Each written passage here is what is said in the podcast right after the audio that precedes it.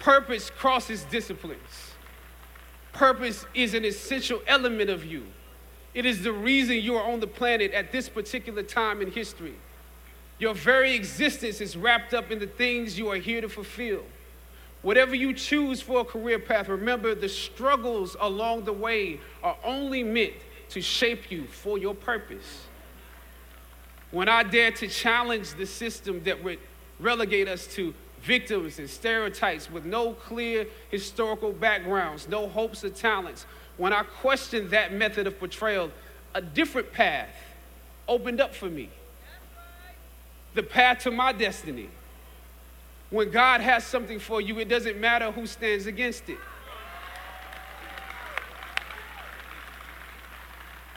God will move someone that's holding you back away from a door and put someone there who will open it for you. If it's meant for you, I don't know what your future is. But if you're willing to take the harder way, the more complicated one, the one with more failures at first than successes, the one that has ultimately proven to have more meaning, more victory, more glory, then you will not regret it. Now, this is your time.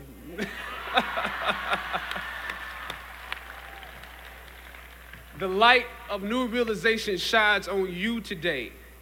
Howard's legacy is not wrapped up in the money that you will make, but the challenges that you choose to confront.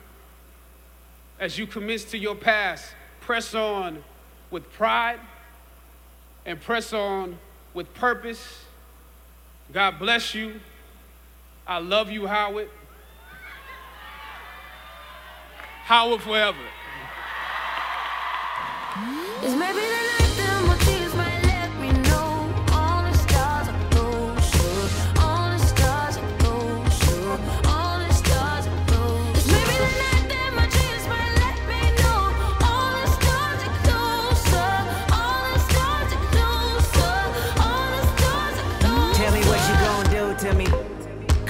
Confrontation ain't nothing new to me.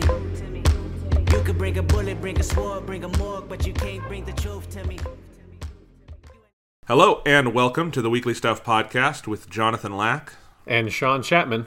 Uh, we're here to talk about stuff, but suffice it to say, this has been a sad and challenging week for so many.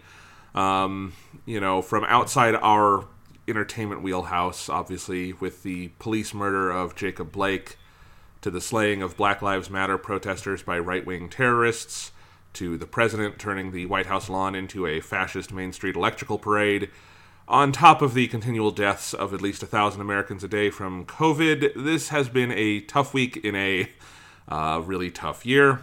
And then on Friday night, back over in our entertainment wheelhouse, that the stuff we cover. Um, the world was struck a blow that I think to a lot of us felt like this giant hole in the center of what little light there still is to hold on to. Um, in the loss of actor Chadwick Boseman, most famous for playing King T'Challa in Marvel's Black Panther um, and the and the related movies. So we're gonna get to the normal stuff and our lives and video game news. We're gonna talk about the DC FanDome event from last week um, because we were off last week and all that other stuff. But Sean I just think we need to start here today because mm-hmm. it's what's on our minds. It's very fresh, and um, you know we've covered a lot of actor deaths uh, deaths over the years. I don't I don't think any of them has struck me as this like terrible and tragic and, and immediate and visceral. Um, yeah, we we learned this weekend. Um, you know, he was a very private person, and he had a four year battle with colon cancer uh, he was diagnosed in 2016. He had kept that private from the world. In that period, he starred as Thurgood Marshall. Uh, he was in the movie 21 Bridges. He was in Spike Lee's Da Five Bloods this summer. He's amazing in that. And as T'Challa in um, Civil War, Black Panther, Infinity War, Avengers Endgame. Before that, he had played Jackie Robinson in 42. He'd played James Brown in the film Get On Up. With the cast of Black Panther, he won the Screen Actors Guild's highest honor in 2018 for outstanding performance by a cast in a motion picture. he was honored by his alma mater, Halma, uh, Howard University. You heard a little bit at the top of the show um, from his commencement speech, which is really beautiful, and I would encourage people to listen to. Um, but yeah, um, Chadwick Boseman passed away, and that is so tragic. So um, I've been talking for a while, but I'll throw it over to you, Sean. Yeah, no, it is definitely it is the hardest any like entertainer death has hit me. Um, part of it is just how young he was at 43 and it just came completely out of nowhere. I think part of it is like the sense of you know the whole like movies as a thing has basically been non-existent for me for like a year at this point almost right with all the covid stuff um, and the marvel movies and like the marvel movie thing is one of the few cultural touchstones that we all share right and how divided the kind of culture is. Everyone's off in their own niche watching their own stuff watching their playing their own games um, and we have very few things. It's like one of the things that felt like game of thrones was the other that is so popular and so broadly popular that it hits this huge section of the population and so it's something that you can share.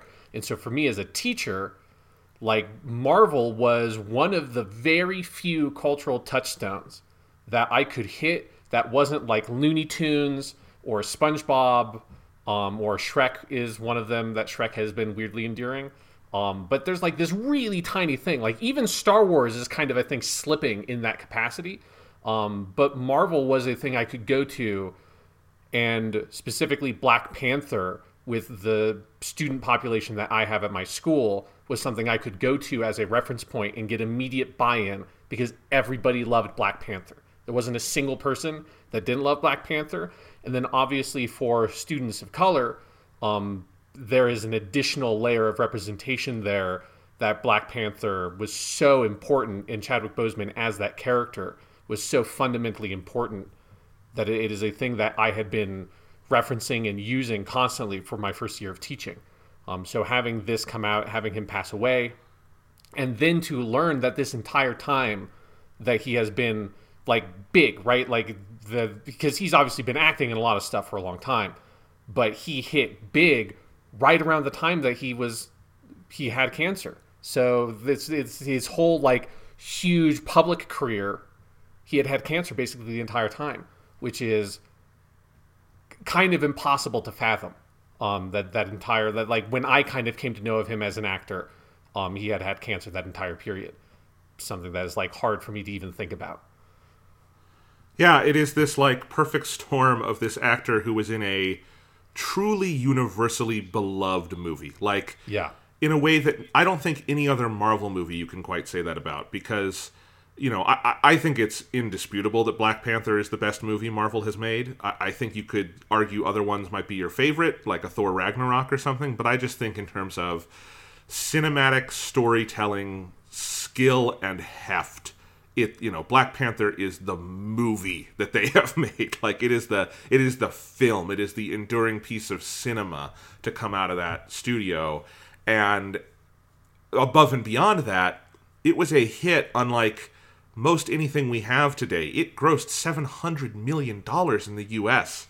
Like it's it's something. Just just you know think about that for a second. Like Avengers um, has made more money than that, but it's the only Marvel movie that has is mm-hmm. uh, is Infinity War and Endgame.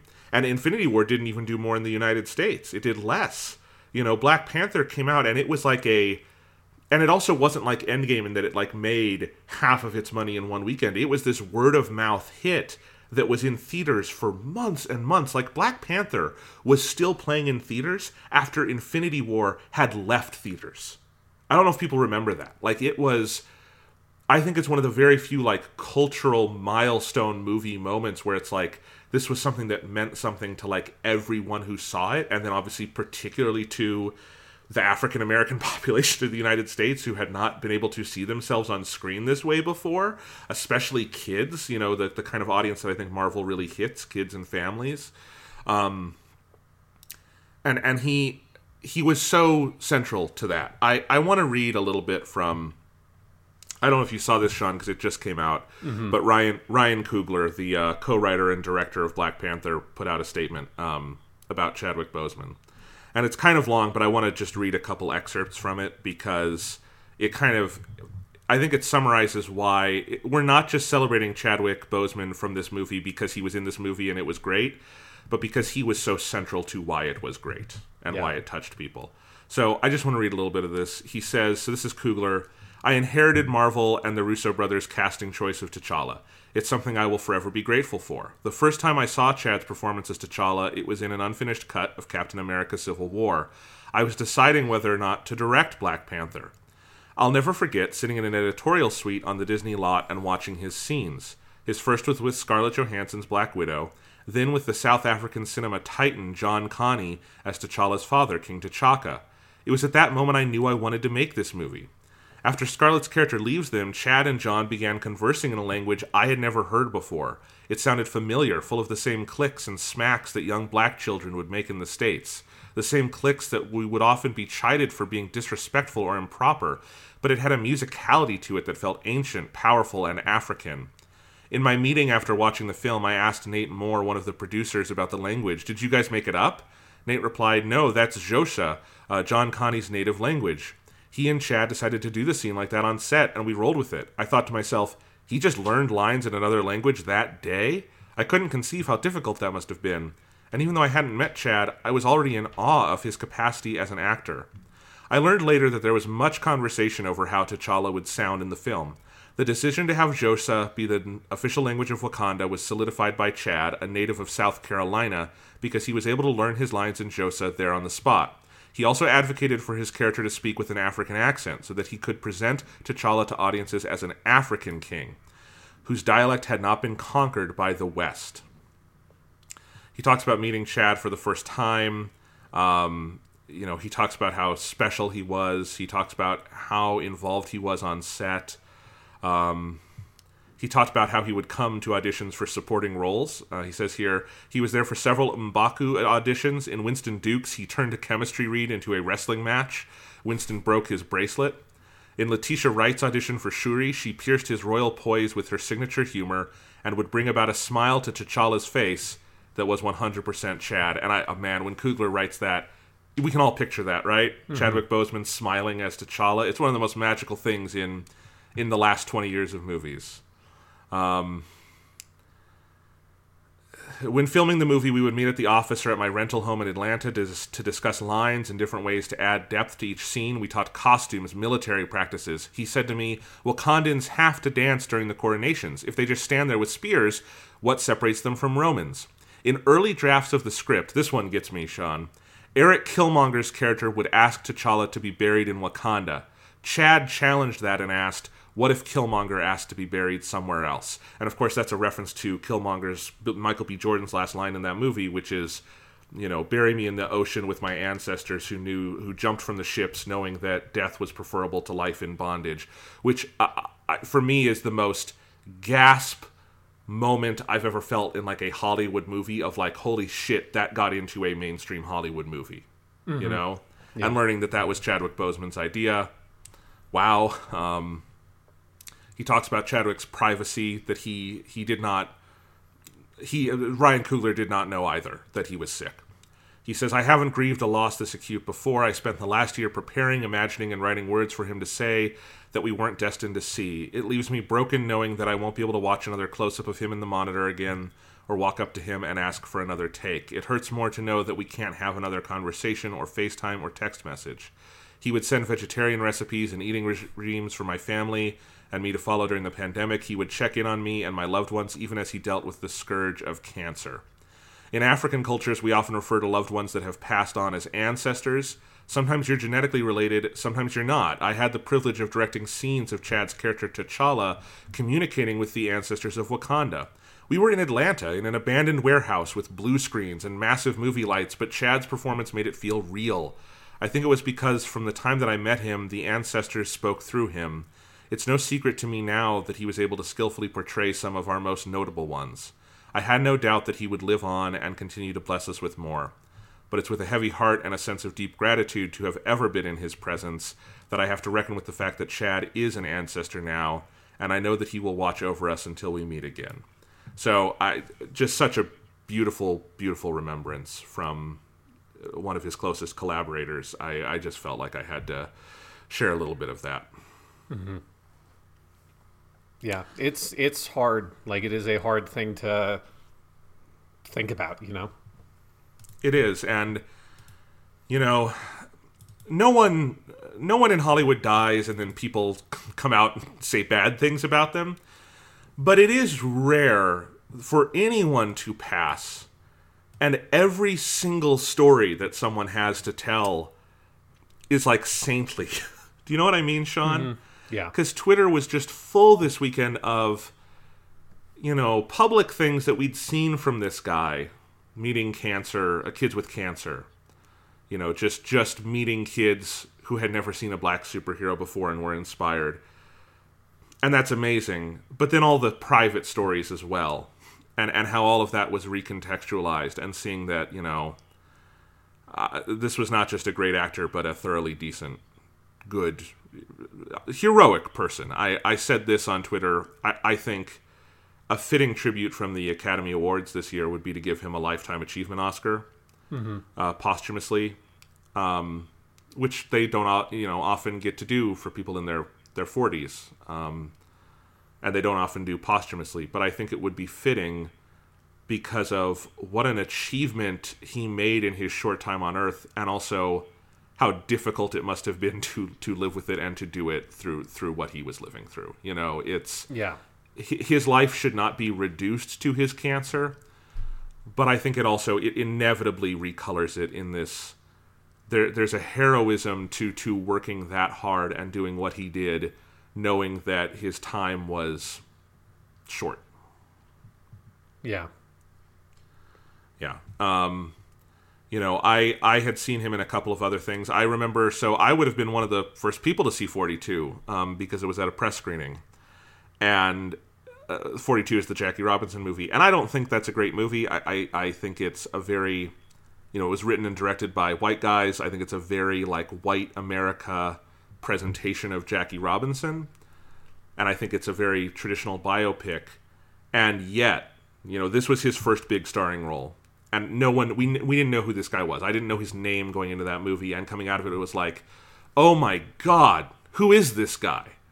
This guy like made me dislike the movie more because he's so good. I wanted the version of this movie that lived up to his talent, you know, as Jackie Robinson, and and even with all of that movie's defaults, it has clearly inspired so many people because it gets brought up whenever you talk about Chadwick Boseman, and it's reanimated that man's extraordinary le- legacy.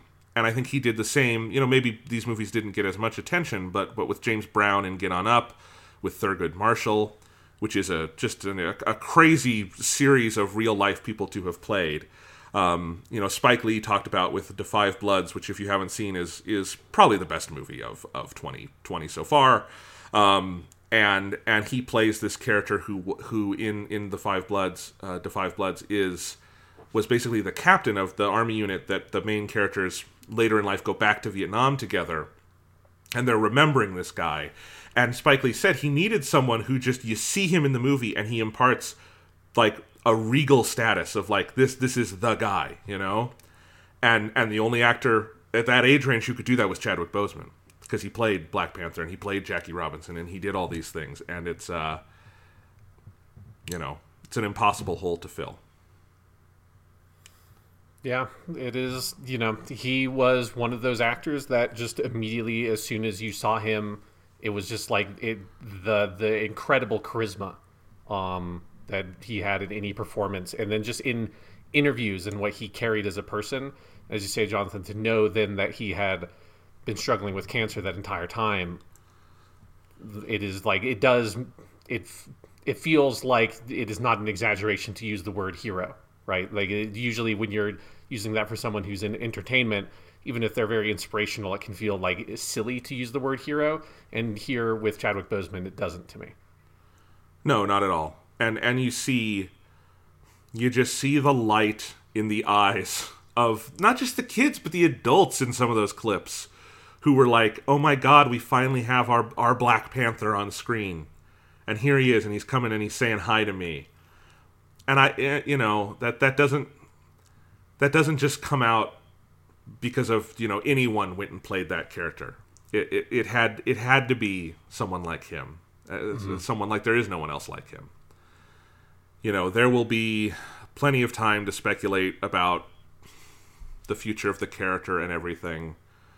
And it's it's obviously part of the grief is knowing we're not going to get to see him play that character or anyone else again.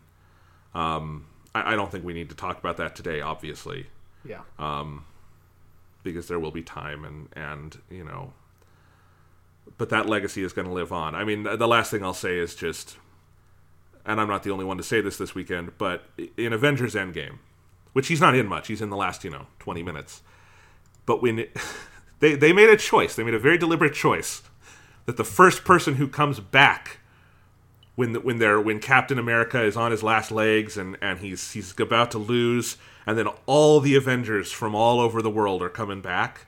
The first one is is Chadwick Boseman as T'Challa walking out. And there's a reason because they could have picked Yeah. anyone. And they had a lot of characters who had been in the movies longer, you know?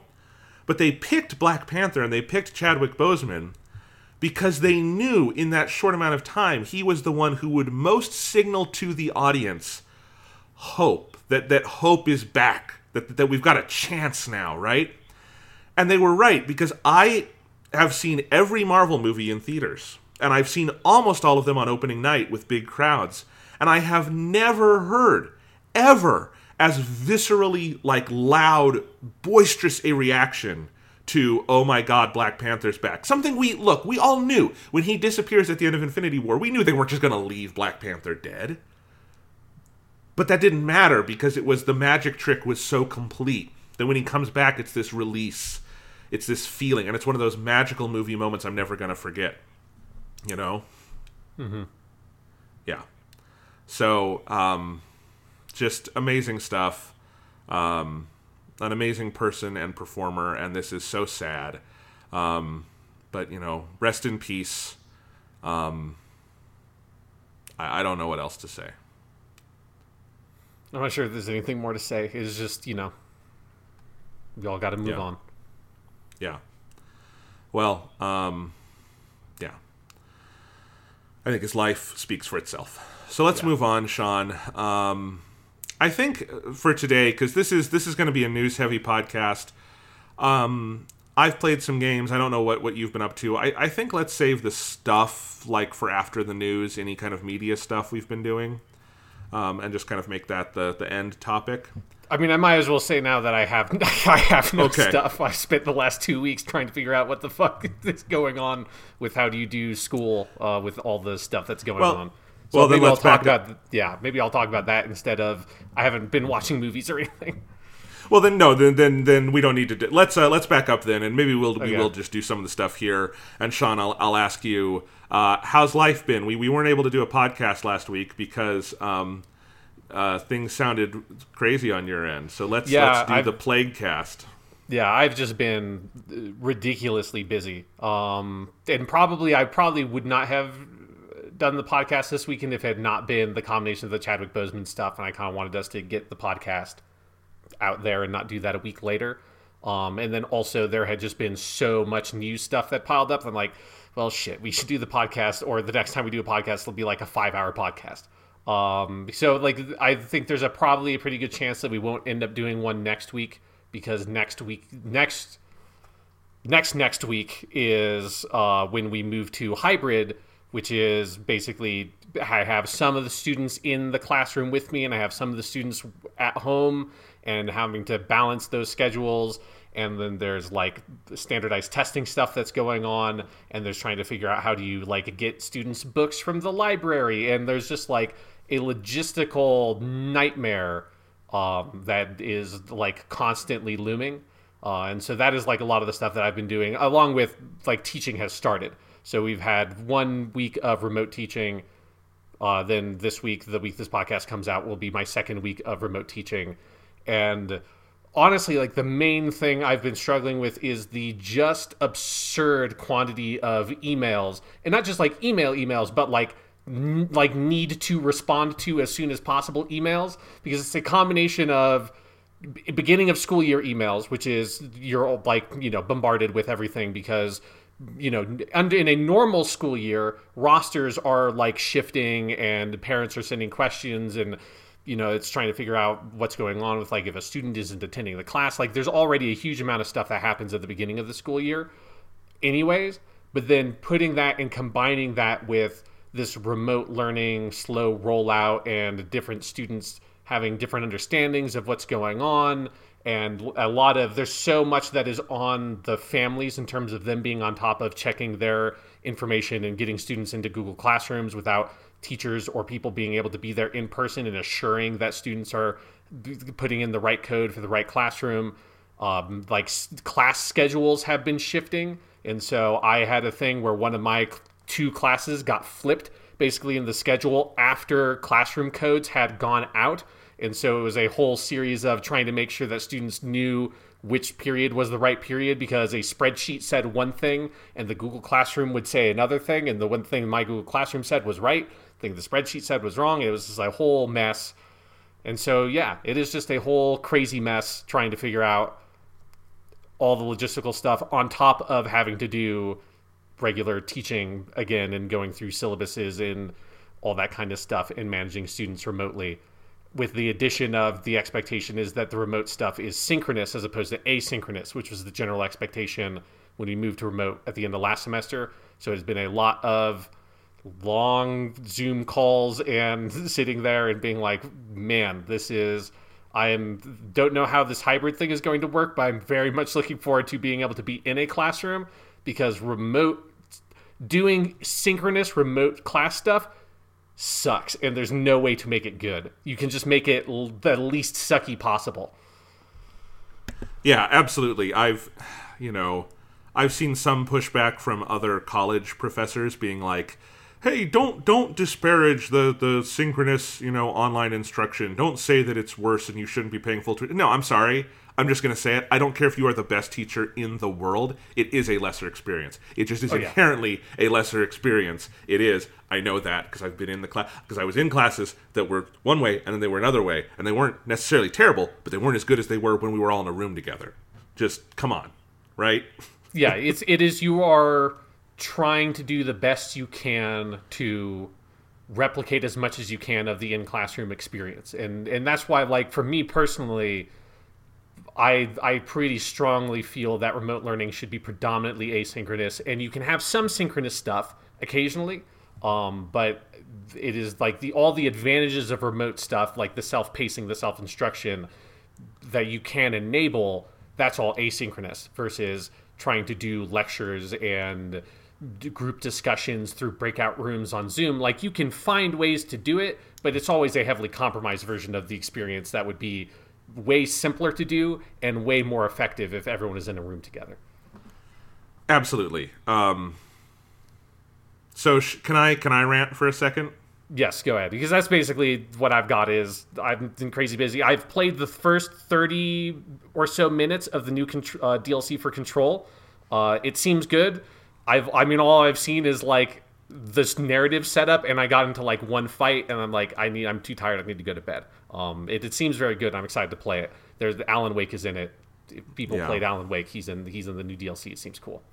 That's my I'm stuff. sorry, Sean. I I, I just want to say too, you know, because I'm about to bitch about the university side of this, and but I do want to say I respect the absolute fucking hell out of you and every other public school teacher because that is obviously a, a vital and essential thing without which our society cannot function um, and and I I cannot imagine um, what a goddamn clusterfuck this is to try to figure this out. Um, so, because I know we have I know we have other listeners who are also public school teachers like you, Sean, who are dealing with this shit. Um, and oh god, I just I don't. It sucks. It sucks. Uh, I hope I hope it gets better. It's not going to get better here because we have a bunch of fucking idiots in Iowa running things. Yeah, so Governor. Kim Governor Kim Reynolds, please go fuck yourself. President Bruce Harreld, technically I guess my boss because I work I, I work for the University of Iowa and he's the president of the University of Iowa, but I want to tell him right now, go fuck yourself, you piece of fucking shit. You garbage bag in human form who does not care one fucking iota for all the people who are on the front lines of this shit. Sean, let me tell you a little story about the University of Iowa. Would you like to know about our COVID procedures? Sure. I mean, I I've been going over lots of COVID procedures. Um, and so I, yeah, I'm curious to hear uh, what your schools are doing uh, or what your university is doing to try to keep people safe. Uh, almost nothing. Let's see. almost nothing. So the dorms are, are open and everyone's in the dorms. Apparently they're below capacity, which great. That means something. But you know, whatever. Um, so they're not completely packed in there like sardines, but of course they still they don't have like people in single rooms. Everyone's still in double rooms, and everyone's sharing bathrooms and all the things. that the hallways are narrow and all the things you can't stop. Um, there had been so on the fuck Governor Kim Reynolds side, she had not issued she has not issued any orders to uh, like for a while she was actually fighting like local ordinances to make people wear masks. She finally dropped that. So like Johnson County where I live which is a liberal county, does have mask ordinances that are enforceable. So that's nice. Um, that's her not actively hurting, but not helping either. But she had not shut down. There were no limits on size of gatherings, on what kind of businesses had to be shut down, any of that. So um, when students all got back to campus, Sean, we have a giant downtown area that is a bunch of tightly packed bars where people go and party. And guess what? All the the horny, crazy teenagers who came back to campus went and did. They went to the bars and they went and got drunk and were all together and absolutely no one was wearing masks and we had an outbreak. And then only after that did Governor Kim Reynolds order that bars would be shut down. Not across the state, but in six counties across the state six of our 99 counties. Man, that's so we've. I'm gonna I'm gonna calculate the percentage really quick while you continue to talk Yeah. because six Yeah. out of 99 is a hilarious fraction. I So mean, it's a so tragic finally- fraction, but it is funny. Yeah. So we finally shut down the bars. Will that help? Uh, as the University of Iowa's top epidemiologist pointed out, probably not, because now the virus is in the dorms because of these outbreaks, and it's just going to spread.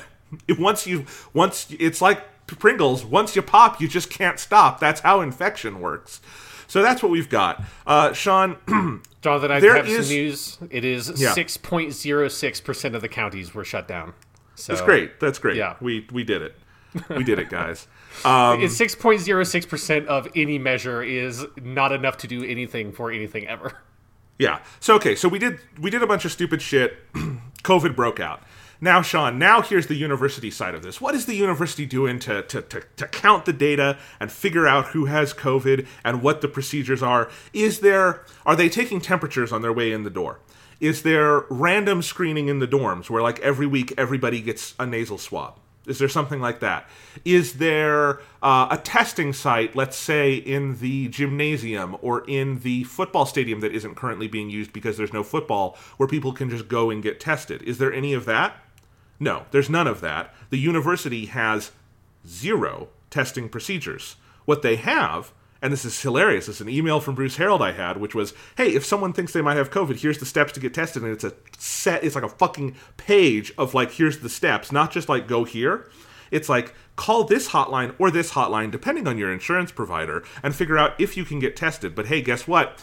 The University of Iowa Hospitals and Clinic System, uh, which is the only healthcare provider around here, is only testing people who are symptomatic. You've got that right. We are not testing anybody who is asymptomatic. If you live with someone, let's say your wife gets COVID, and you, the spouse, is like, shit, I sleep with this person, I fuck this person, I probably have COVID, can I get tested? Nope. That's nope, not good enough. You have to be symptomatic, which means that we have a case positivity rate on Thursday, Sean. Our case positivity rate was 55%.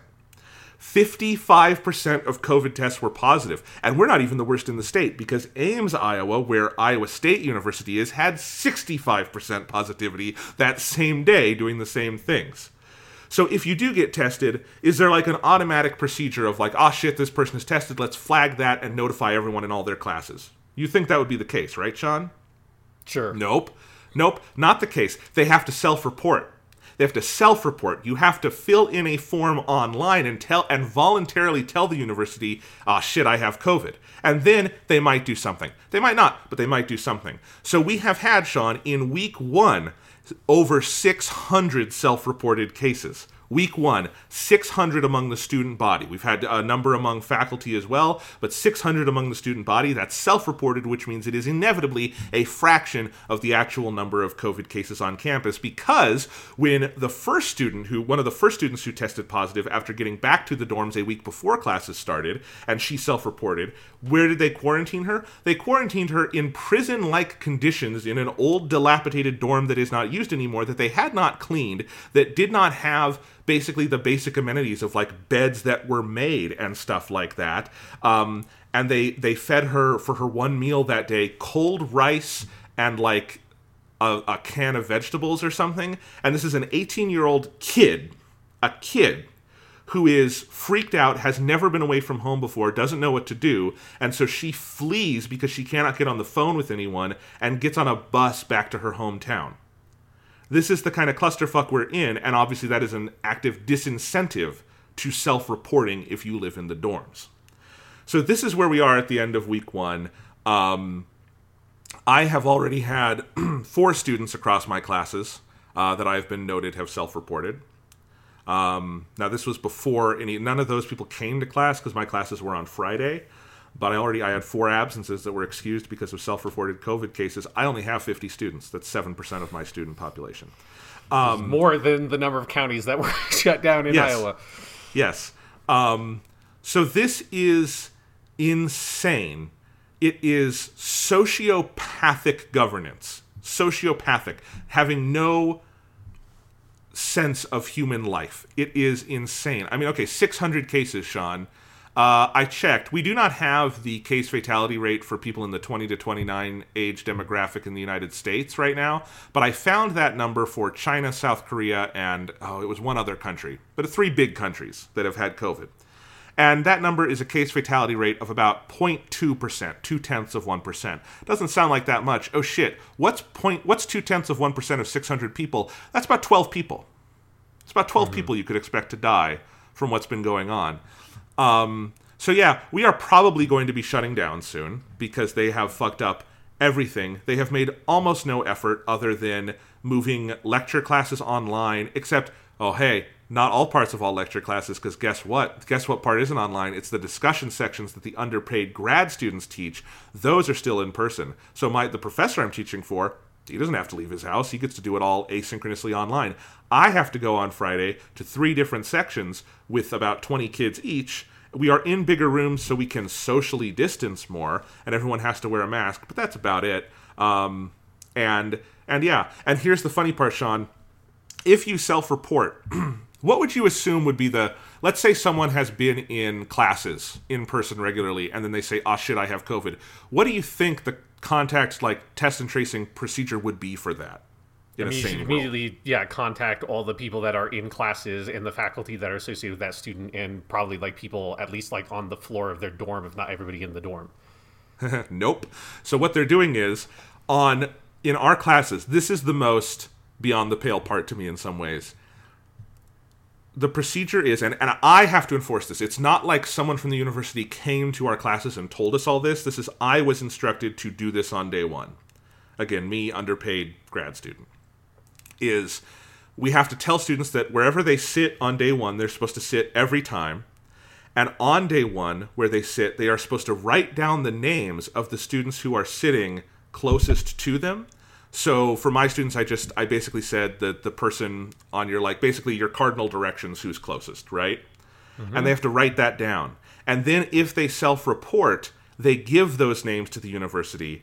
Those people are contacted, but no one else in their classes is other what? than me because I have to be contacted to know an excused absence. This is the procedure, Sean. What is that? What the there is so much with that that makes no sense like so let me talk a little bit about what our school is doing and obviously we are not in person yet so i mean i i fully expect um, what we're doing to fail within a couple of weeks but i think the thing that's tragic about it is i'm not sure there's much more that we could practically or reasonably do i think with like the policies that we're using Um, outside of, I don't think we should be in person at all. But if you accept that we have to be at some level have in person instruction in the building, um, I think we're taking as like the best precautions I can kind of think of. Um, so like some of the stuff that we're doing is obviously we're going hybrid, which means that class sizes are reduced. Now the practical thing of that is that how much is reduced can be very different depending on the classes because of how complex scheduling is. So currently, and I'm trying to get this figured out, I do have one class that on one day would have 16 students in my room, which is not that's way too many. Um, hopefully that can get moved around, but the way that students are split up with cohorts. Like it's just like at some point you're going to have some classes that have too many students in them. Um, and then some. I have one section that will only have four students in it, which is the the flip side of that class. It's like that's weird. Um, but again, I understand why that is a very difficult thing to balance. But we're splitting the students up, so you would only have you're supposed to only have about ten people in a room at a time. Obviously, the practicalities of that are going to be more difficult than that. Everyone has to have masks on at all times. Um, bathroom breaks are mandated that there is a specific five minute period of class that you can permit students to leave. Um, that is obviously going to be staggered so that only ideally only one class is using one bathroom um, in the building at one time, and you can only have three students in that bathroom simultaneously, um, which is obviously a much smaller capacity than what that bathroom would normally be able to hold. Um, there's basically no eating or anything like that in the classes.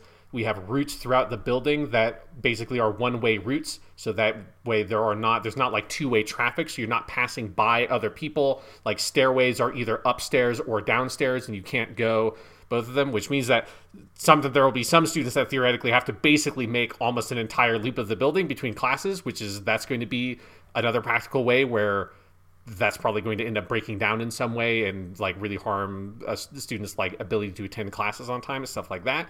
Um, we're not using lockers. Lockers are basically out. Um, there's almost no extracurricular activities. Uh, all rooms are provided with multiple different cleaning solutions to sanitize and disinfect. We're expected to disinfect classes between or desks between classes. So at the end of every class period, the teacher is expected to go around and spray down all the desks which again, I think practically is going to be hard to do in a five minute window uh, for every single class of the day, but it's what the expectation is. Um, there's like no shared usage of any technology or any physical utensils. Um, no students can go to the library unattended, and only a small number of students can be in the library at the same time. And if you go to the library, you cannot browse physically books. You can only go out once you've gone to the library. You have to know which book you want, so that you're going and grabbing that specific book. Um, and that's like a fraction of the different things that we're doing. Um, obviously, then everyone's also screened when they come into the building. Um, like the students are screened by faculty members. Um, faculty members self screen and take their own temperature and answer a questionnaire whenever they enter the building. Um, and we're encouraged to do classes outside. So it's like we have a huge number of different precautions we're taking. And the thing that's so tragic about it and looking at it is I, I don't think it's possible. Like I just don't. Looking at it without being provided a significant amount of additional resources, which we're effectively given no additional resources outside of the cleaning supplies. Like we have a smaller budget. Um, like our the English department is struggling on around figuring out how we do books and like getting ebooks if we need to get ebooks and having less money to do that and effectively having to buy more books with less money um, even though they're fucking ebooks, they should just be free because we are a public fucking service. Like like we are like students are mandated to attend these schools. Um, they, it is these are not physical goods. Just give us the fucking ebooks. The idea that we have to buy individual licenses for individual copies of ebooks is fucking heinous, and capitalism is fucking a tragedy because it makes no goddamn sense and it's removed from any logic. So you know the ebook industry can go fuck itself. Um, but yeah, with all of the precautions that we're doing, without having so many more resources, there's just no way that I think that we can open up the schools and have and teach students and not have there be some kind of outbreak within a couple of weeks. Like I fully expect that we'll end up going to a remote thing, or at least maybe if it's not everybody in the school, it will be like sections of like the cohorts or the like a certain section of the, the staff that they know will have had contact with a certain number of students I'm sure that we will go at least partially remote. Um, if not, the whole school will be shut down within at least like a month or two. Yeah, I mean, I'm expecting by. I don't think we're going to make it through September. I mean, mm-hmm. I, I, just it's insane. I Sean, let me give you some numbers, some fun numbers here. So, Okay. per the New York Times tracker, Iowa is now the worst state in the nation for new COVID 19 positives per capita. Worldwide, only three small nations have higher rates. Iowa is one of the top coronavirus hotspots in the entire world. We have had 62,000 cases so far, and 7,000 of those were in the last week. About 10%. Uh, I also just, uh, again, in my fuck Bruce Harreld thing, the president of the university, I just want to reiterate Bruce Harreld makes $600,000 a year. He does not have to go out and meet any students at all whatsoever. He is at exactly zero risk for COVID in terms of his uh, and and most people paid real salaries by the university are not because it is mostly grad students and service workers who are out actually meeting with people and maybe some library staff. But there was a series of leaked emails earlier this August between him and a student who was um, trying to express these concerns. This is from the Iowa City Press Citizen. In one email, Harreld wrote, You, your fellow students, all faculty, all staff, everyone has a choice. If you don't feel comfortable, just stay home. If you don't feel comfortable, take your classes online. A vocal few shouldn't remove the right of choice for all the rest of our community. What? So it's that line. He he he. Uh, later in that in another email with this person, he wrote, "People aren't comfortable because they have determined for themselves what we are doing." He wrote, "This is all about choice. Please do what is best for you, and please resist imposing your choice on others." What? So I really just want to stress how much this man can go fuck himself. Um, yeah. yeah. That is that is definitely um, some interesting logic. Uh, fuck, dude. Yeah, well, this is what happens when you put right wing ideologues in power anywhere in the in the fucking country. I mean, God, Sean, let me just for a second my quick political rant. Okay, yeah. My brother Thomas, we were we were talking the other day. We're playing Call of Duty, and he said to me, "Jonathan, what the hell do we even like? Like, okay, Joe Biden wins, that's great. What the hell do we even do to stop this from happening again? Like, what is the thing we could do?" And I said, "Thomas, I think the only thing we could do is take an approach to like conservatism in the United States that Germany did post World War II, and be like, it is illegal." all signs of it are illegal. Like you have to quash that element of free speech and be like, you have to get rid of it. And that's the only thing because this is a sociopathic way of viewing the world. And it is a criminal, terroristic way of viewing the world. And, and it's what we're living under right now. And that's why there are 200,000 dead Americans. And more Americans have died in the last four months than at any other four month period in the history of our country. It's insane. Yeah. Anyway, that's my soapbox. So, yeah. Shit's fucked, man. Um, shit's fucked. Shit's really fucked. And you know, I am. I will say, I'm at least heartened to hear that your school district, which is our old district from when we were growing up, is at least taking this as seriously as it sounds like they can. Um, you know, I'm glad to hear your, your school is taking the like the, the all the stuff you ran through. I think you're right. I don't think there's anything else you could do with the resources you have, and that in some ways is the saddest thing about all of this. Yeah, that it's it's still just not going to be enough. Like you just you No. can't have we just have too many students in a building that's not big enough if you if you want to split it up. Um so yeah. Yeah. Well, I have a couple of stuff things I could talk about. I think I'm just going to focus on one, Sean. Um, I'll just say really quickly, in terms of stuff I've digested over the last couple weeks, um, the new Bill and Ted movie, Bill and Ted Face the Music, which came out in. You can go see it in a theater if you're crazy, but they also put it out on just video on demand if you're not. Um, and and I would recommend that way. Um, and it's it's a, actually an astonishingly good movie. It is actually if it is a movie that I feel like we kind of need right now because it has a particular brand of optimism to it that does not feel naive or misplaced. I actually think it's a really kind of weirdly beautiful movie. It has a thematic depth to it that the other Bill and Ted movies, which are wonderful comedies, don't have. It kind of takes the sweetness inherent in those movies and builds it into something else. And and I wrote about a little bit about it on Twitter. You can go look for those if you want. Um, but God, it's a it's a great movie. Um, I have been playing a new video game, a new indie game called Spiritfarer. Um, it's on everything. I'm playing it on. It's on Xbox Game Pass. If you have that, you can play it for free. Um, and it is kind of a management sim game, but but m- much more narrativized, almost in the vein of like a Dragon Quest Builders, in that it is a real story game. Um, and I'm uh, absolutely loving that. But the game I finished these last couple weeks was Paper Mario: The Origami King. So I just wanted to mention that really quick because pap- you will hear me talk about it again, and so I will not do much here because it will be on my top 10 list this year. I am 100% certain of that. Um, it is a phenomenal game. It is surpri- It is another thing where I'm just like, this game is is way more than I thought it was going to be. Um, it's got a lot of the stuff you would expect from a Paper Mario game, and that it is very funny. It has great di- witty dialogue. Um, it is very sweet. It has the, the the Nintendo has like made such an art out of the hand paper crafted graphics that they do in Paper Mario and in the Yoshi Crafted World game and all of that. Um, and I think this one is as good as any of those on the on the visual side, and maybe better because of the sheer variety of the worlds you move through. Um, but honestly, the overall story of the game is really kind of beautiful, and it's got it's broken into sort of chapters where you have different things. I think already the chapter in the game where you are traveling with a, a little bob-omb named Bobby has become kind of famous because it is a really like astonishing, beautiful, um, bittersweet story in the Mario world that makes you really care for the interior life of a bob-omb, which is insane to say. But in the same way that like uh, original Paper Mario, you, you had your Goomba buddy, remember that? And he was great. Um, same kind of thing here and um, it's great. And you have your, your the, the main character that you're traveling with for most of the game is named Olivia. She is the the origami princess, I guess you would say, and she is just one of the best characters in the history of Mario. Just a, a great. She's the lead character of the game, obviously, because Mario does not talk, so she does all the talking.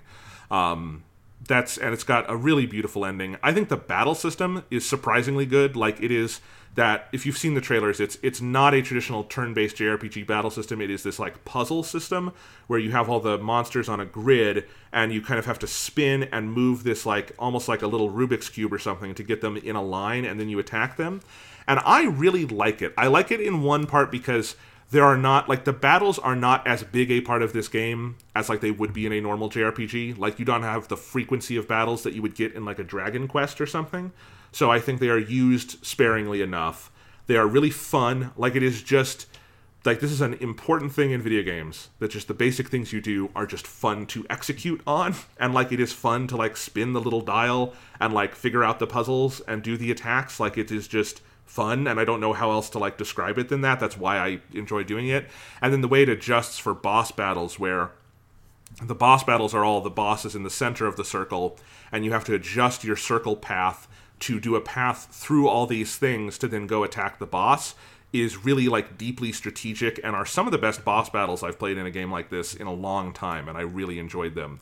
Uh, and then you've got just a beautiful soundtrack. It is just a holistically fantastic game, uh, and I'm excited to, to maybe talk about it again at some point because um, I, I I think we want to move on here. But man, if you have not, if you have a Switch and you have not played Paper Mario Origami King, it is to me the the most must play game on the Switch this year. Um, including stuff like Animal Crossing and whatnot. It is a really astonishingly good game. So um, I'm always I feel like Paper Mario has has had a lot of fun experiments and interesting things in its recent games, but this is the first one that I think fully holistically has come together since probably Thousand Year Door. Awesome. Yeah, I've heard really, really good things about it. Yeah, it's a great game. All right. Well, Sean, do you want to go ahead and move on to the news? Yeah, what's going on in the news, Jonathan? So we've got two uh, pieces of non DC news, and then I think we're just going to recap that DC FanDome show as kind of our last DC topic today. FanDome. Yes, um, which really just means we have some DC trailers to talk about and some exciting stuff, honestly. So this is going to be interesting. Um, but let's start. Call of Duty finally announced their new game. It's Call of Duty Black Ops Cold War. Um, you know, uh, which you can abbreviate as CODBOCW, which is what the Blizzard launcher has. I don't know if you've seen that, Sean, but it's fucking hilarious. Oh, you mean COD Bakwa? This is my Yeah, favorite, my favorite first-person shooter, COD Bakwa. I do have to say Well, that, like, we've known that this game was going to be called Black Ops Cold War for like a year or something um, when it originally got sort of soft leaked. Um, but actually seeing it and like the logo, I am so struck how much it sounds like a really cheap, bad like tie-in novel that you'd find in the bargain bin at Target. You know, this like with, that they made for like the original Black Ops, and they hired some dude to make a Frank Woods spin-off that was called Call of Duty Black Ops Cold War. Or like the fucking gotcha game you would play on your phone, you know? Yeah. But okay, well, we have the game. Uh, we we know what it is now. It is, uh, and this is kind of interesting. It is a sequel to the original Black Ops because Black Ops One was like their Vietnam game.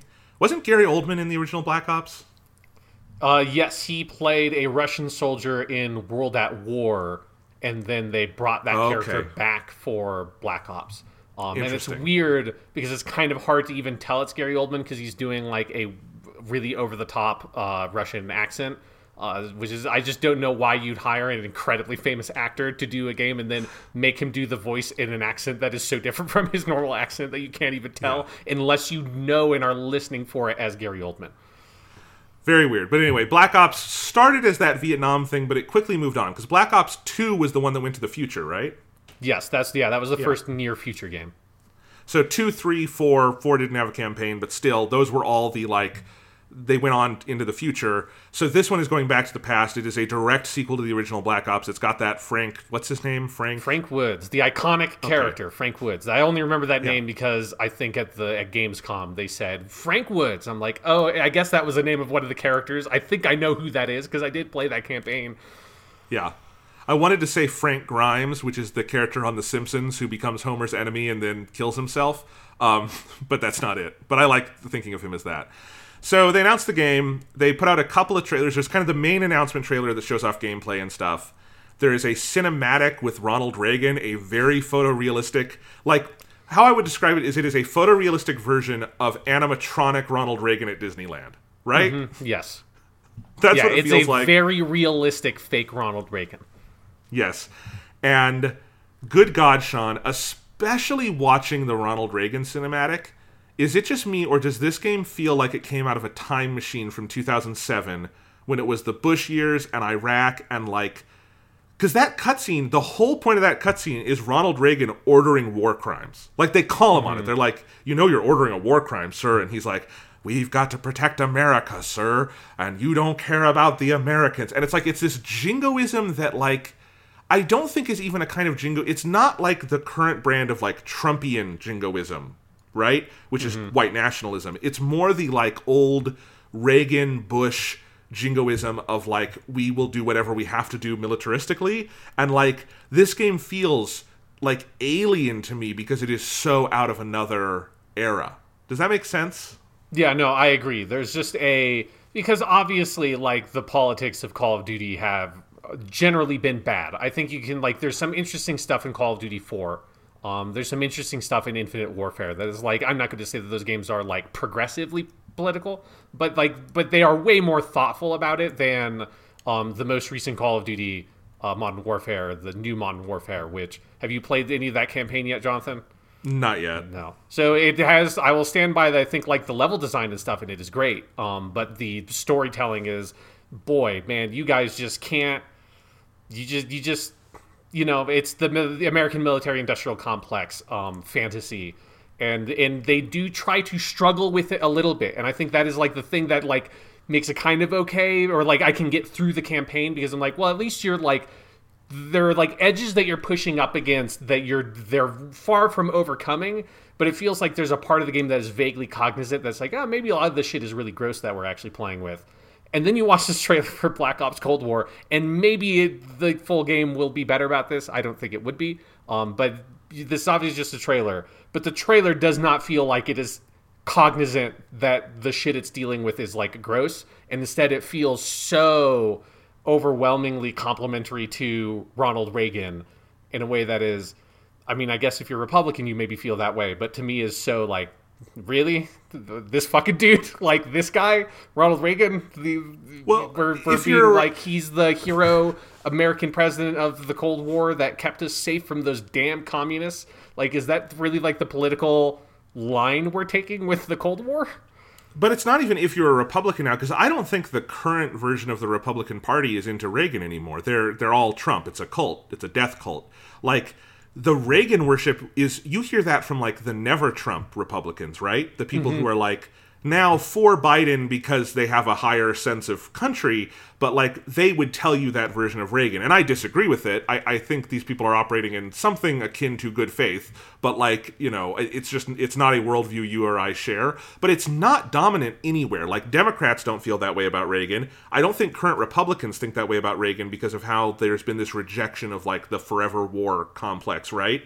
And like, so it's this weird like slice of people who don't really have a party anymore. Like that's where that sensibility of Reagan is. And so that's what I mean of like it feels alien. Like we don't talk about Reagan that way anymore. Like I have here's what I was thinking, Sean. I half expected fucking Jack Bauer to walk out in the middle of this trailer. It felt like 24 or something, Yes. right? Yeah. Uh-huh. Like and 24 is one of those things, man, like a week ago I walked um upstairs and my roommate was watching 24 on his TV. I guess it's on Hulu now because uh, Disney owns 24. Just if you want to think about that, Jack Bauer could be in the Avengers if they want. Put Jack But Bauer in the next Kingdom Hearts. What would the song be that they all do together? I no, Anyway. it wouldn't be a song. It was just I just want like you know like how they had the Pirates of the Caribbean one is like weirdly photorealistic in Kingdom Hearts three. I want that. I want like Sora and Donald and Goofy Yeah.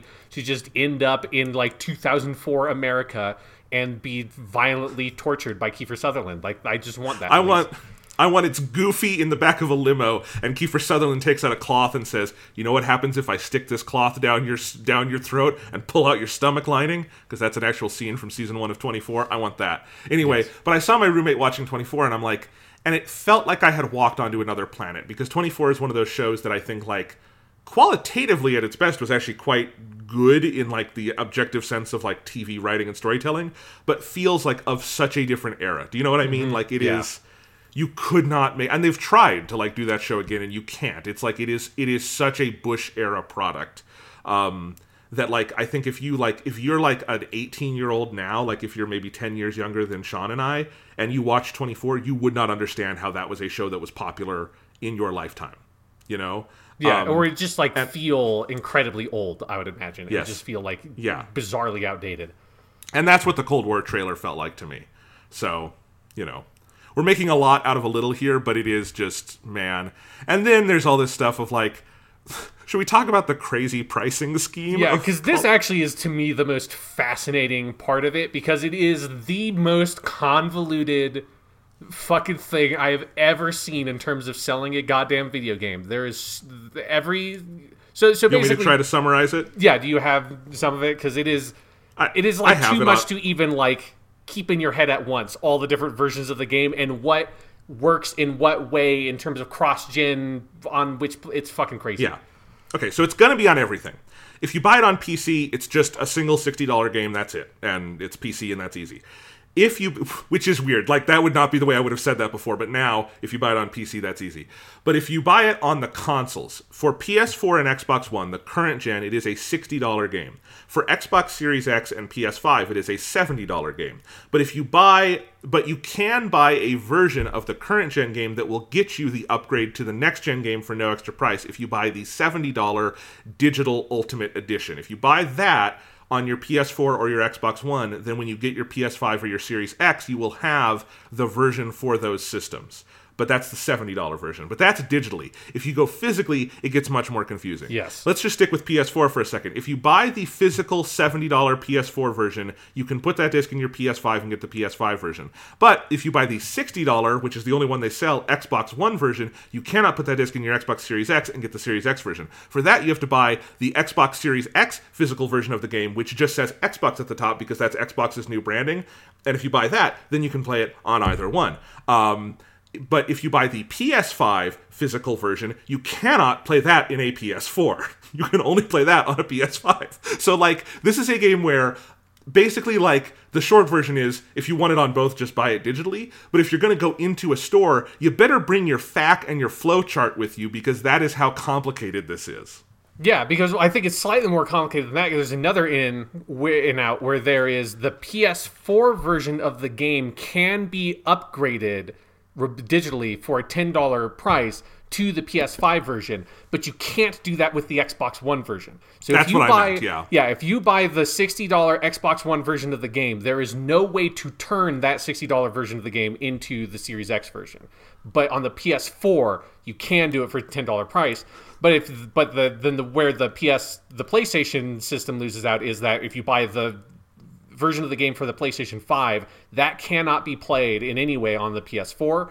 Um, whereas with the Xbox, if you buy the Series X version, you will also get or be able to run the Xbox One version in an Xbox One console. And it's it is I've never seen a situation where we have four different versions of this game effectively the PS4, the PS5, the Xbox One, the Series X version. And all of them have some, like, a different asterisk for, like, what is next to it in terms of, like, weird, what you can and cannot do with that version of the game, which is different than any of the other versions. And it is so just, like, why why? Like why does it have to be this way? Is the $10 you're getting for this fucking $70 version of the game like is that really worth it? Like it's so it just feels so cheap like nickel and dime bullshit for this like $10 up price. It's like really? Like fuck off dude. Just fucking like it like and and i guess where this leads is it it clearly seems to me it is activision's sort of like lead up to this is just going to be a $70 game um that's i feel i'm assuming that is why they're doing this is that the next call of duty will be next gen exclusive and it'll be $70 and that's what it is and you know that's fine. We don't have to relitigate that conversation because we had it around NBA, whatever. Um, it seems like that is probably where the industry is going to be moving if this is what Activision is doing. But it's like, why not just do that with the next one? Like, just make this one fucking 60 bucks and just move on with your fucking life. It is so silly that they have to do this and have this just crazy flow chart in terms of if you want to buy Call of Duty Black Ops Cold War and you own like some of like multiple of these consoles and which one you want to get it on in terms of what use cases you have it's just ridiculous I mean, what's funny is like this is why Xbox has their whole smart delivery system, and which is more of a marketing thing than anything else because what it is trying to say is that hey, look, this kind of next gen upgrade thing can be really confusing, so let's just make it super easy. And if you buy it on this one, you're going to get it on this one, and vice versa, and the system will just figure it out for you. Like and that's why that messaging is there and i think it's why a lot of publishers have just done that and been like great xbox will take the marketing for us and we will just sell our game and it's only been like a pub like mega publishers like activision who have been like uh no thanks. We have a better idea. Here's a flowchart. And it's like it is so crazy you know? And it almost feels like in some ways this for those games the smart delivery stuff makes it weirdly more complicated because i think it's sort of soft coming out because of this. And then there's also some stuff around control and that control will have a ps5 series x version of it but to get that you basically have to buy the game of the year version they're putting out for 40 bucks um, that has all the dlc in it um, but you're basically rebuying the game with all the DLC for forty dollars. If you get that version, it will then automatically upgrade to the PS5, Xbox Series X um, enhanced version when those consoles come out.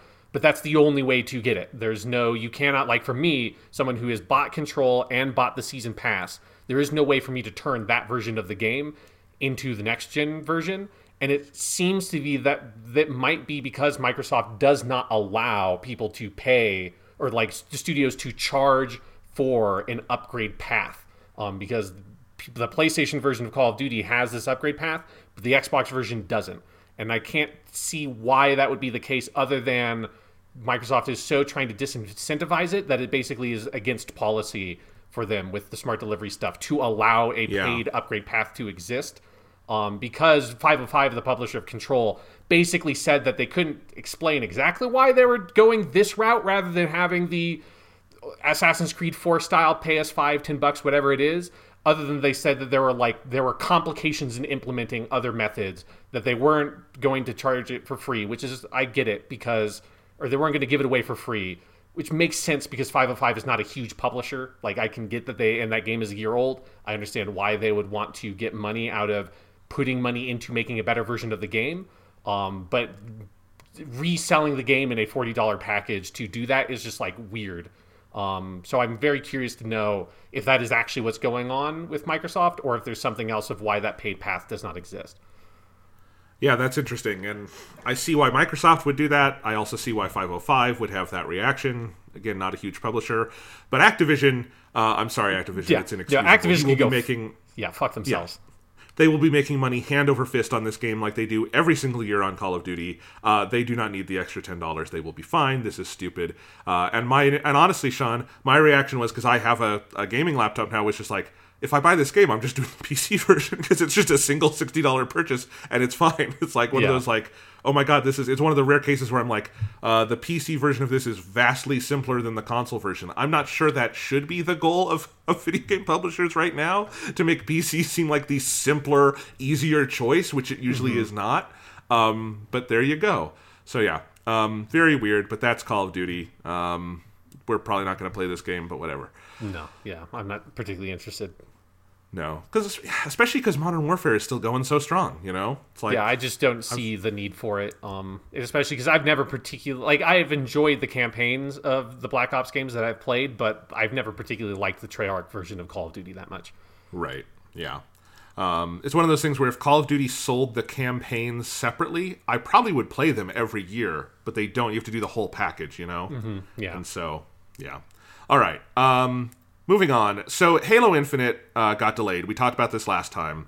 There was a report from Bloomberg from Jason Schreier, um, later confirmed by Halo Waypoint, the blog, that Microsoft is bringing Joseph Staten, who you might recognize as the narrative lead on the original three Halo games, uh, from Bungie to help oversee Infinite in its final phase of development.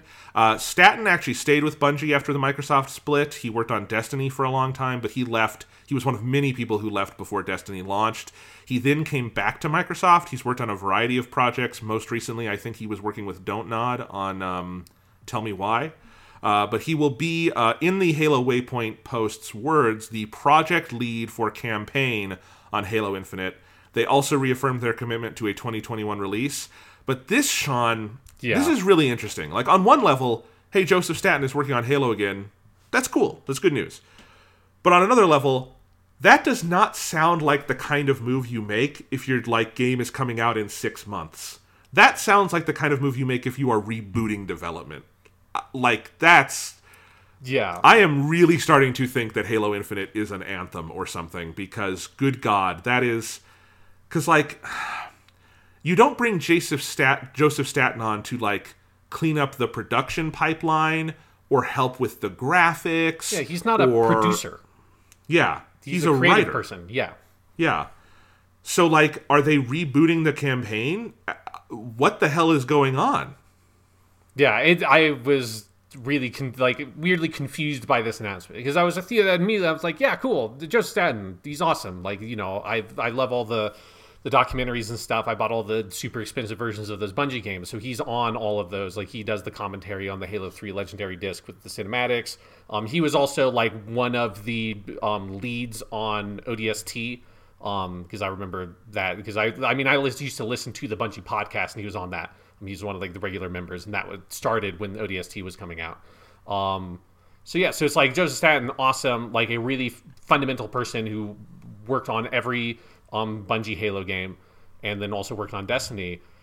But it, but i'm with you that it's like well bringing him onto this project when theoretically what when what it seemed like they were like sort of implying when they delayed Halo Infinite after they had shown the game in a form that they were like we're going to have this game come out this holiday season and they show it off and they say that which was a couple of months before the holiday season and then they delay the game the implication is that that delay is not for major restructuring of things in the game or huge changes.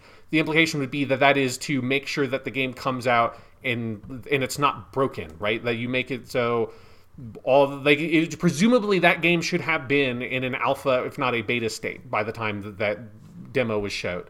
Uh, which would should mean that there wouldn't be huge level changes and anything like that in the content it would be them making sure that things were balanced and there weren't bugs and everything flowed and that kind of thing. It should have been in the final stages of its development. You don't bring on someone as a project lead for the campaign if it's you are like smoothing it out and it's basically you're taking the rough draft to the final draft version of the game.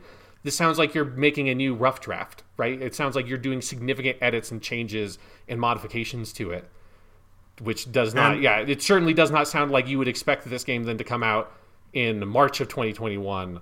Um, even if it would be like holiday 2021 or later, is what this announcement sounds like. It does. I mean, it sounds like in just a crippling, embarrassing blow beyond what we already thought was a crippling, embarrassing blow, that Halo Infinite is a long delayed game now. Like, this will be a year off, two years off. Like, or it will be a year off, and if they are going back to the drawing board in some degree on the story, that's going to be a shit ton of crunch for everyone working on this game. That's basically mm-hmm. a year of Halo 2 level crunch. I mean, good God, that's horrible to think about.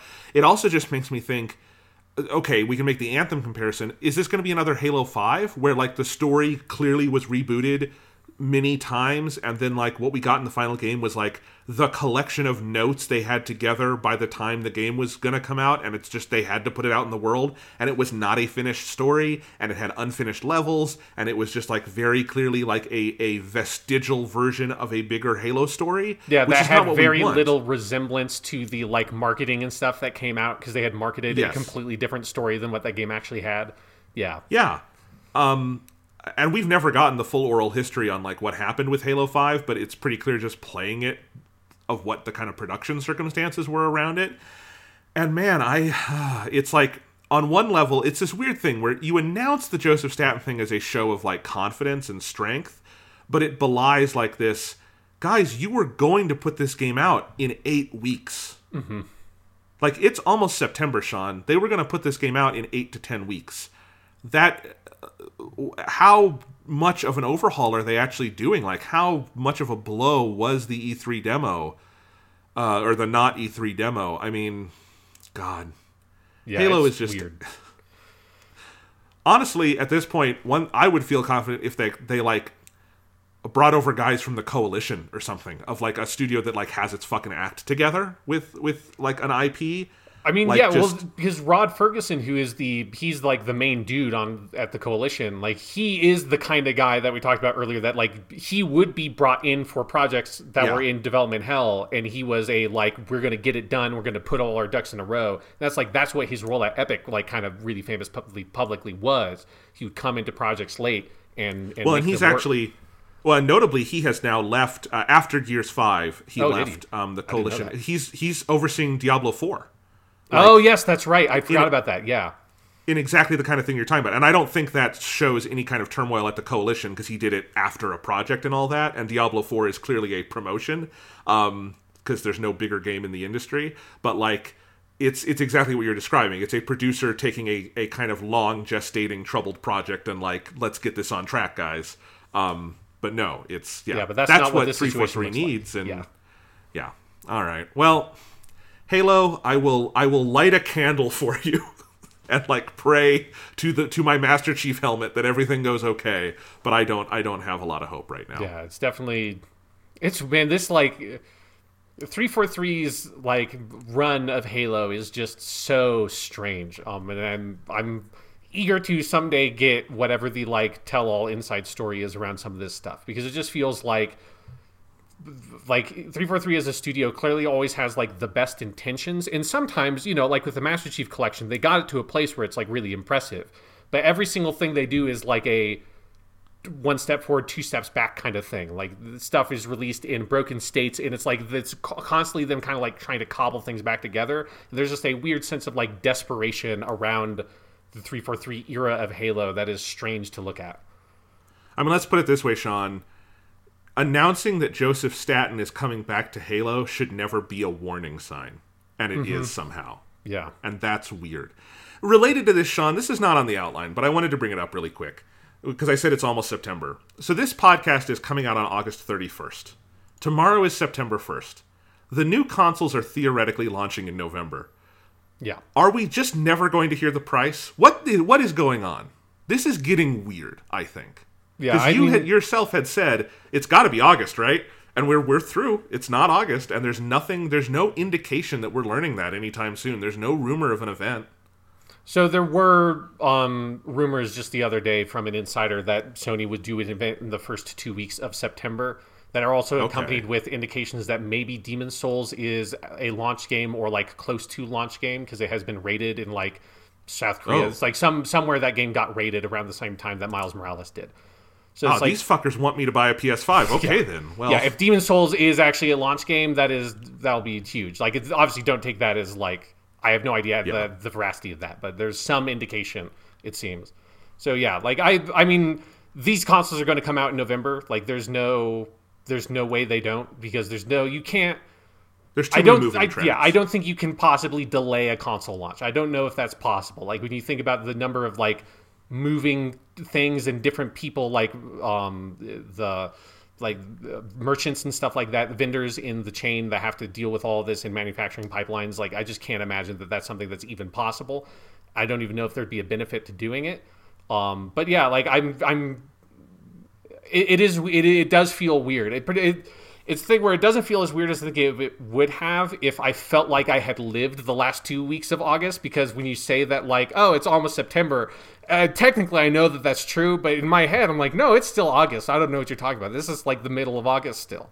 Um, like yeah, it's it's weird. Um, uh, this it's weird until I think I suspect it's going to be fine. Um, I think we're just going to get an event in a couple of weeks for both of them that's going to announce it. Like remember that fucking the thing that I keep on having to remind myself is that Microsoft has still never actually officially announced the fucking Series S. That is the one that is the craziest to me. That that is that there's like we know that they have a whole other version of the console in production that they have just never said anything about. Um, it's crazy.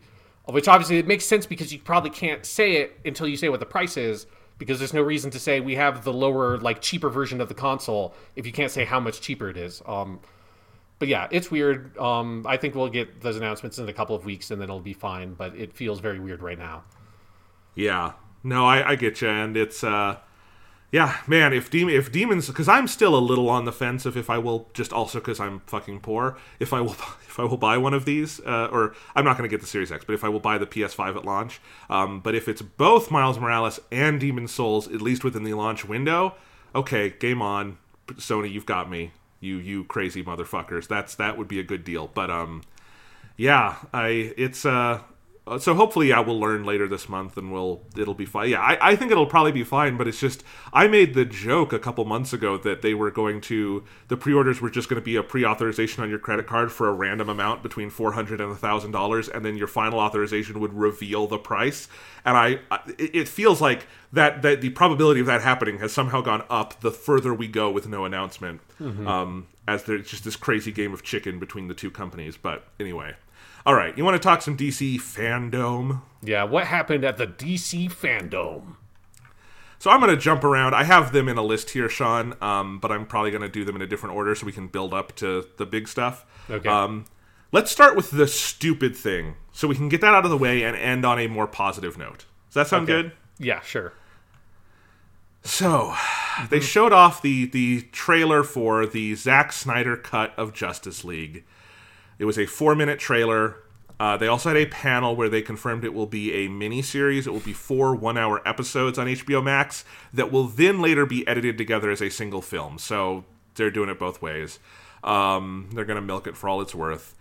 And there were a lot of indications to me from the panel, from things Zack Snyder said there and elsewhere, and from the decision to score the trailer with Leonard Cohen's Hallelujah, which was famously used during the sex scene in Watchmen, which is probably the most roundly mocked scene of Zack Snyder's entire career. Well, it was at least until Martha! Yeah. It was until that. Um, the Zack Snyder cut of Justice League is not about Justice League, and it is not about any of the characters. It is about the animosity of Zack Snyder towards the world. It is about Zack Snyder settling scores. It is about his fans getting to feel aggrieved.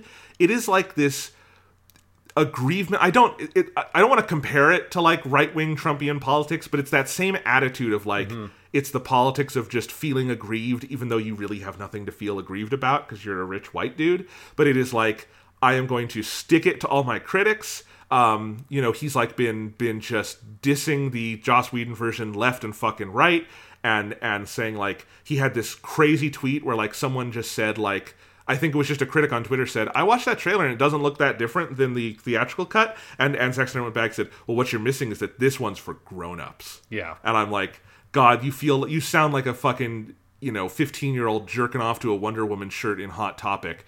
Like shut the fuck up. Just everything about this screams to me like this is a egotistic aggrievement move, not a serious attempt to like show an artistic vision. Which I know is a laughable concept with fucking Justice League anyway, but still.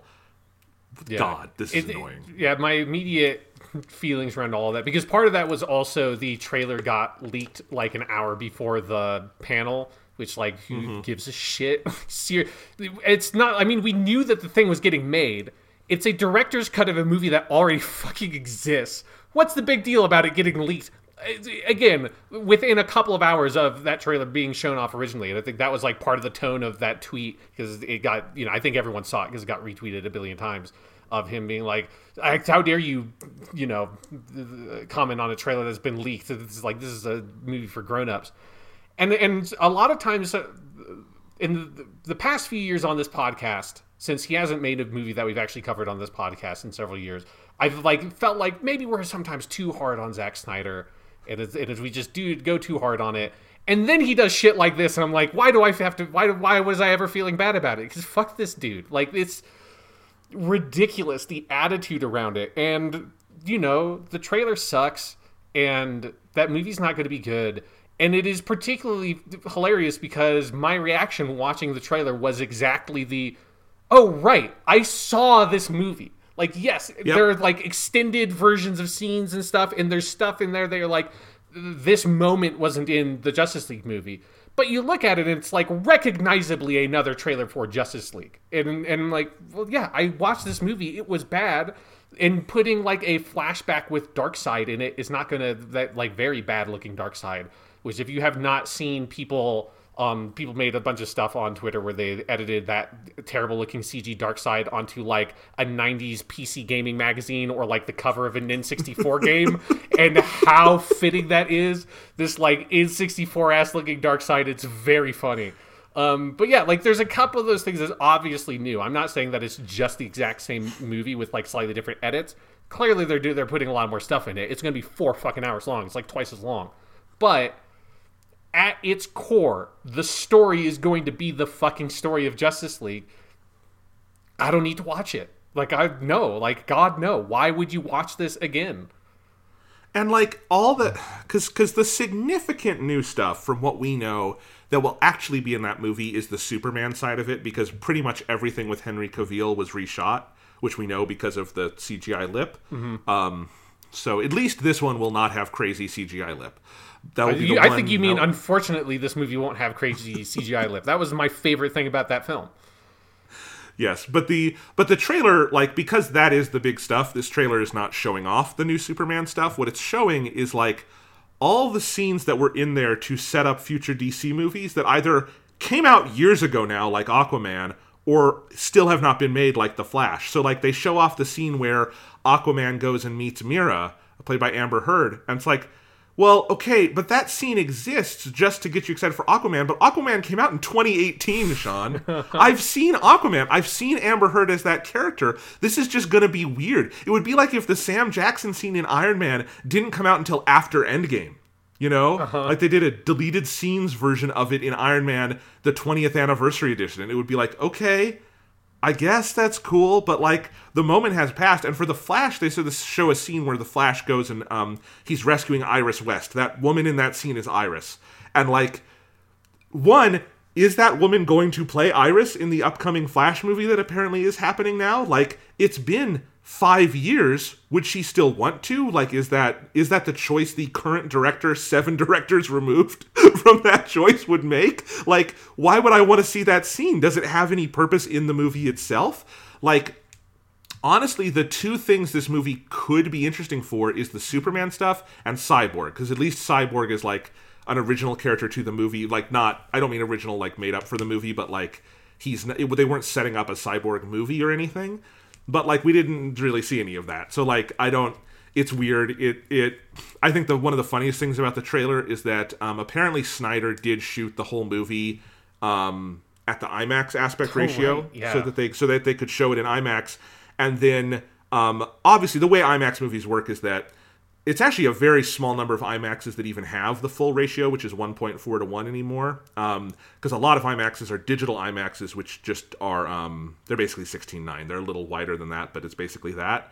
Um, and then for normal theaters, you would also crop it to 185 to 1. And that's what they did with the theatrical cut because you would not show a movie in 4x3 in a normal movie theater. Um, you would just crop it because IMAX also, IMAX is not it's made to be cropped because your eye can't even take all of it in.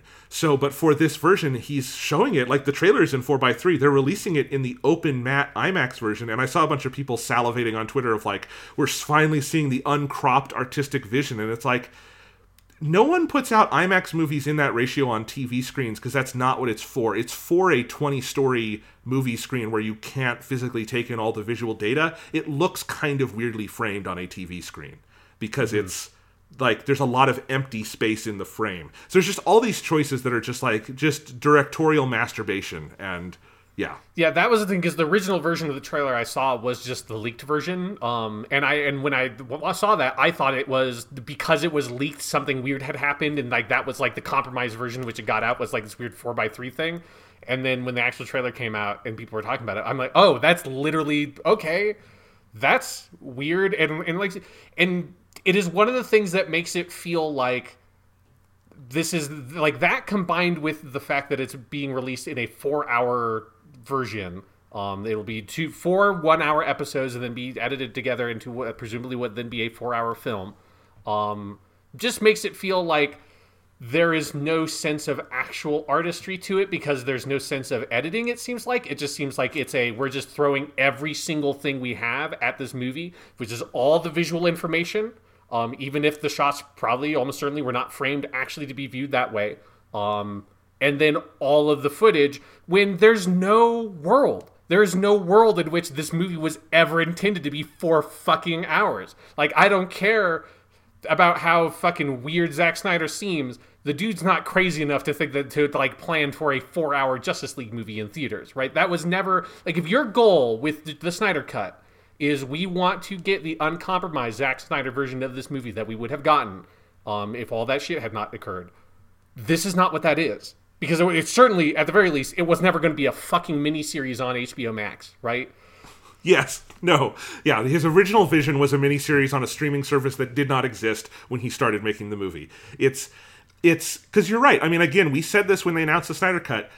There is a horrific lack of information among film fans that they do not know what an assembly cut is. Mm-hmm. That's what the four hour version was the assembly cut, where you just take all the raw footage and put it together. No one wants that. If you think you want that, here's what I would tell you you should go watch is go watch the TV extended version of Superman, the Richard Donner movie, where the producers, not Richard Donner, after the fact so that they could sell the movie to TV stations for more money, just threw in all the scenes that Richard Donner had cut when he actually edited his movie artistically, and it is it takes a all-time great movie and makes it insufferably long because it just has like like Otis walks, you know the scene where Otis is like walking to Lex Luthor's lair? It's like 20 minutes long because they shot way more footage than they needed. So it just goes on and on and on. Like go watch that and then tell me that you're actually excited for Justice League because no, they did not plan to make a 4-hour whatever. You want to move on? Yeah. Oh, the last thing I want to say is I think the funniest part of all of this is in that trailer when you get to the end and it, it is like the part of the trailer where it shows you like when it's coming out and the name of the movie and everything.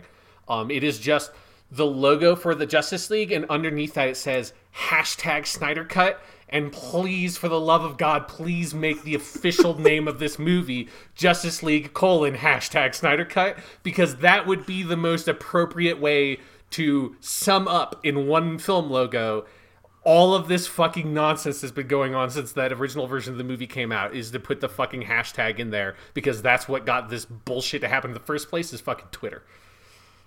I could not agree more. Uh, make it sponsored by Twitter. Yeah. You know? Yeah. Twitter presents Justice League Twitter. hashtag Snyder Cut. All right. Um, where do we want to go next? Let's talk about some more movie stuff, Sean. Um, so they did do panels for both Black Adam and The Flash. These are two upcoming DC movies that have not been shot yet. Uh, although to be fair, Black Adam I think was supposed to be in production by now. I think that was delayed by coronavirus. The Flash I don't think was meant to be shot by now. Um, Black Adam is the one that Dwayne Johnson is starring in, Dwayne the Rock Johnson, and um, Dwayne Johnson has wanted to make a Black Adam movie since like 2005. Like basically since he has been in Hollywood, he has been trying to do this. At some point, the Shazam movie was going to be a Shazam and Black Adam movie. They eventually split those off. Then the Shazam movie with Zachary Levi got made on its own. Um, but it sounds like they are finally making the Black Adam movie, and you know, more power to them. I if if Dwayne the Rock Johnson is this excited to make Black Adam, I will watch his Black Adam movie. I still think it's a little weird they didn't just do it with Shazam, but whatever. Yeah, I have a hard time envisioning what a Black Adam solo movie is, but I like Dwayne the Rock Johnson. They did like a weird like he narrated over like a still frame like and like drawn kind of cartoon trailer thing for it. That looked cool. I'm like, sure. I like I immediately bought him as the character, and so they at least have like that down. Is that he? I mean, he looks like Black Adam. Um, he's got like the fucking superhuman build for it, um, and the bald head for it, and he's fucking, you know, he's the Rock. He seems cool.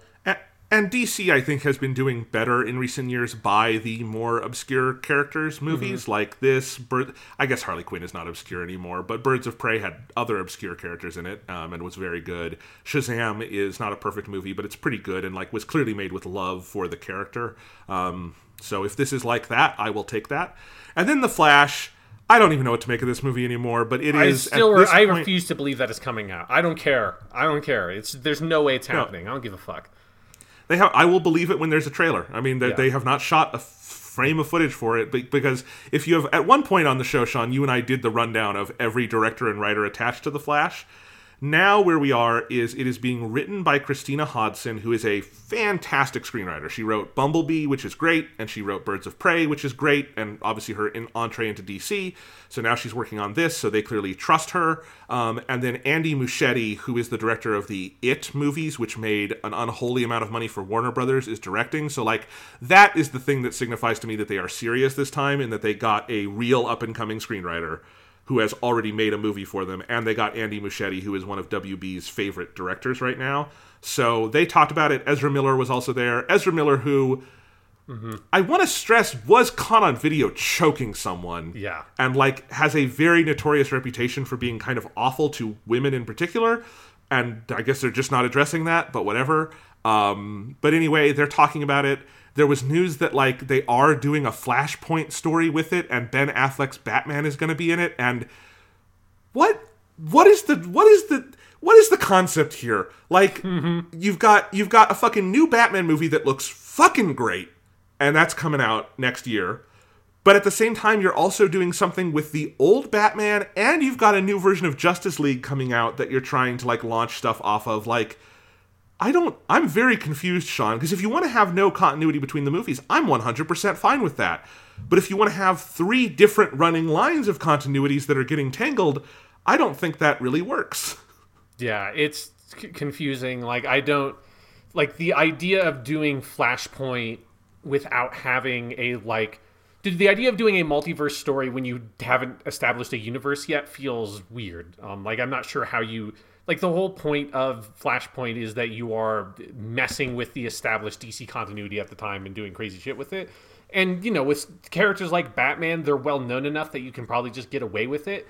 But the Flash is not well known enough that I don't think you can just throw him into a crazy multiverse story without having set up especially when it's like you know it's their this different version of the flash it's like not the tv flash or something like that so people are not going to have a attachment to him outside of a like cameo appearance in batman v superman and justice league. Um i, I just don't And have is- like confidence in that approach.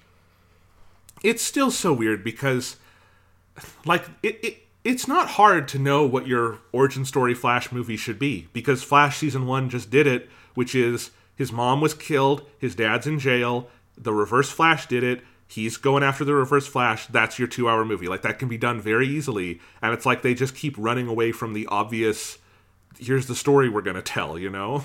I don't i don't get it. Yeah. Anyway, Um, all right, let's talk about the other movies. Um, we got a full, another full trailer for Wonder Woman 1984. This movie has been done forever. I mean, it was supposed to come out last December. Then they decided they didn't want to go up against. Well, actually, it was going to come out in December, and then Star Wars: Rise of Skywalker got delayed to December. So then they moved Wonder Woman. Wonder Woman was supposed to come out in June. Then COVID happened. So who knows when it's coming out? Right now, WB is saying October in theaters. Um, but I, I think that is conditional on you know this weekend the New Mutants and Bill and Ted came out, and next weekend Tenet is coming out, the Chris Nolan movie. I think if that goes as badly as people are expecting to, I think WB will probably just pull Wonder Woman for next year um, because this is a billion dollar movie for them, and I don't think they want to squander it. Mm-hmm. Um, and notably, all of these movies had, um, except the Snyder Cut, had only in theaters on it. Like they're they're trying to commit to like these are not VOD movies, and I think that's fine um, because theaters will come back eventually. Um, so well, I'm not as confident in that, but they'll probably okay. come back eventually yes, but like so for now, who knows? I I'm not super confident we're actually going to see Wonder Woman this year, but it does continue to still look fucking great. I mean, this trailer showed off. Um, we knew Kristen Wiig was playing Cheetah, but we had not seen her as in like the Cheetah CGI, and I'm just very happy we're getting a Wonder Woman movie where she fights a giant CGI cat. I, I think that sounds fun. Yeah, it was a solid trailer. Um, it definitely had this feeling of like the before times because it is very much a like superhero movie trailer. Um, and it was like, right, we used to like this was this was a thing we did once. we used to have we used yeah. to go to these places and we saw these movies that had superheroes in them, and we'd have trailers for them. Um, and, and it was like that was a thing that happened once upon a time, and so there was a nice like weird like a feeling of nostalgia watching that movie or that movie trailer in a way that I was like struck by um, how much the pandemic has affected my perception of like reality and time. Yeah, but Chris Pine, you know, back in it looks great. Uh, more of uh, Gal Gadot's uh, Wonder Woman is awesome, and I also like Pedro Pascal as Maxwell Lord. Mm-hmm. Sounds like awesome casting, so I'm very excited for that. Um, okay, they talked about the Suicide Squad, which is the James Gunn sequel to Suicide Squad. I guess DC's new version of doing reboot titles is they just add the definite article to the beginning, so it's not Batman, it's the Batman. It's not Suicide Squad, it's the Suicide Squad. The definite article makes all the difference. Um, other than that bit of stupidity, I do think this looks fun. Um, they did both a behind the scenes video where they just talked about the filming of the movie because that's still ongoing. Um, they might they might have wrapped photography. I'm not sure. Um, I know the Batman has not yet. Um, but anyway, they showed off some of that. We got to see like Harley Quinn's new costume and stuff like that. We got to see Idris Elba. Um, and then they did a fun little animated trailer where they just introduced the whole cast and who they are playing. Um, there were a lot of details in there. My favorite being that Peter Capaldi mm-hmm. is playing the Thinker, which is such good casting and sounds so fun. And you got to see the little picture of him in his fucking Thinker helmet, and I am excited for that. Uh, we learned King Shark will be in the movie. Great weekend for King Shark. King Shark is in this. Yeah. King Shark is in the Suicide Squad game. If you have not seen the Harley Quinn animated show, which is essential viewing because it is great, King Shark is the best part of that show. I fucking love King Shark. I am glad King Shark is having his moment in the sun. Um, and I am I gotta tell you, Sean, I'm I'm looking for I hate Suicide Squad one is the worst movie I've ever paid to see, and yet I am excited for this. Yeah, it was it was cool. Like I want to get a better sense of like what the movie actually is, right? Because the most of what we saw was like here's a bunch of characters and there's like some sort of weird almost like Vietnam esque thing, like aesthetic or something they're going for. Um like I don't it's clearly not supposed to actually be set during the Vietnam War, but they're like we're evoking Vietnam War era movie stuff. Um, so I like I'm curious about what the actual pitch for the movie is and how James Gunn is going to balance that cast because Guardians of the Galaxy has like a stacked, complex um, cast of characters, but what they showed there in that Suicide Squad thing was like that, but times three. Um, so well, I'm, because yeah. I think I think from the beginning they've been making a wink and a nod that the joke is going to be these characters are actually going to die because the whole mm-hmm. point of Suicide Squad is that they're supposed to be expendable, but most Suicide Squad stories don't do that. And like I think he has a cast of like 30 so he can kill 25 by the end of the movie and that will be funny and like, you know, Pete Davidson will come and do his scene and then get his head chopped off and I am I, I like I would like watching Pete Davidson get his head chopped off because he's an annoying little shit. So, you know, that kind of thing. Yeah, they should just basically do the fucking Deadpool thing where in the middle of the movie they all it's like it's time to go and then all of them except for like the main two die immediately. Yes. No, but it it it sounds. I mean, I have a lot of buy-in on James Gunn from the two Guardians movies, so um, you know this is going to be an R-rated movie, so they can kind of go to town on it. I think that sounds fun. Um, you know, I'm not super into the R-rated superhero movie. Blah, blah, blah. I do think with Suicide Squad that is justified. So Yes, yeah. yeah. So anyway, um, but then the big one, obviously, Sean was I, I don't think anyone was even expecting this because Matt Reeves' Batman movie, which is the one that Robert Pattinson is playing Batman in, really awesome, cool cast all around. Uh, it only finished about a quarter of shooting before COVID. Um, they are going back in September because they're shooting um, in England. They're shooting at the studios over there, so so England is obviously quite a bit ahead of us on the pandemic. Um, and so they are going back into production this month, uh, September. But they've only shot a sliver of the movie, like maybe a quarter to a third.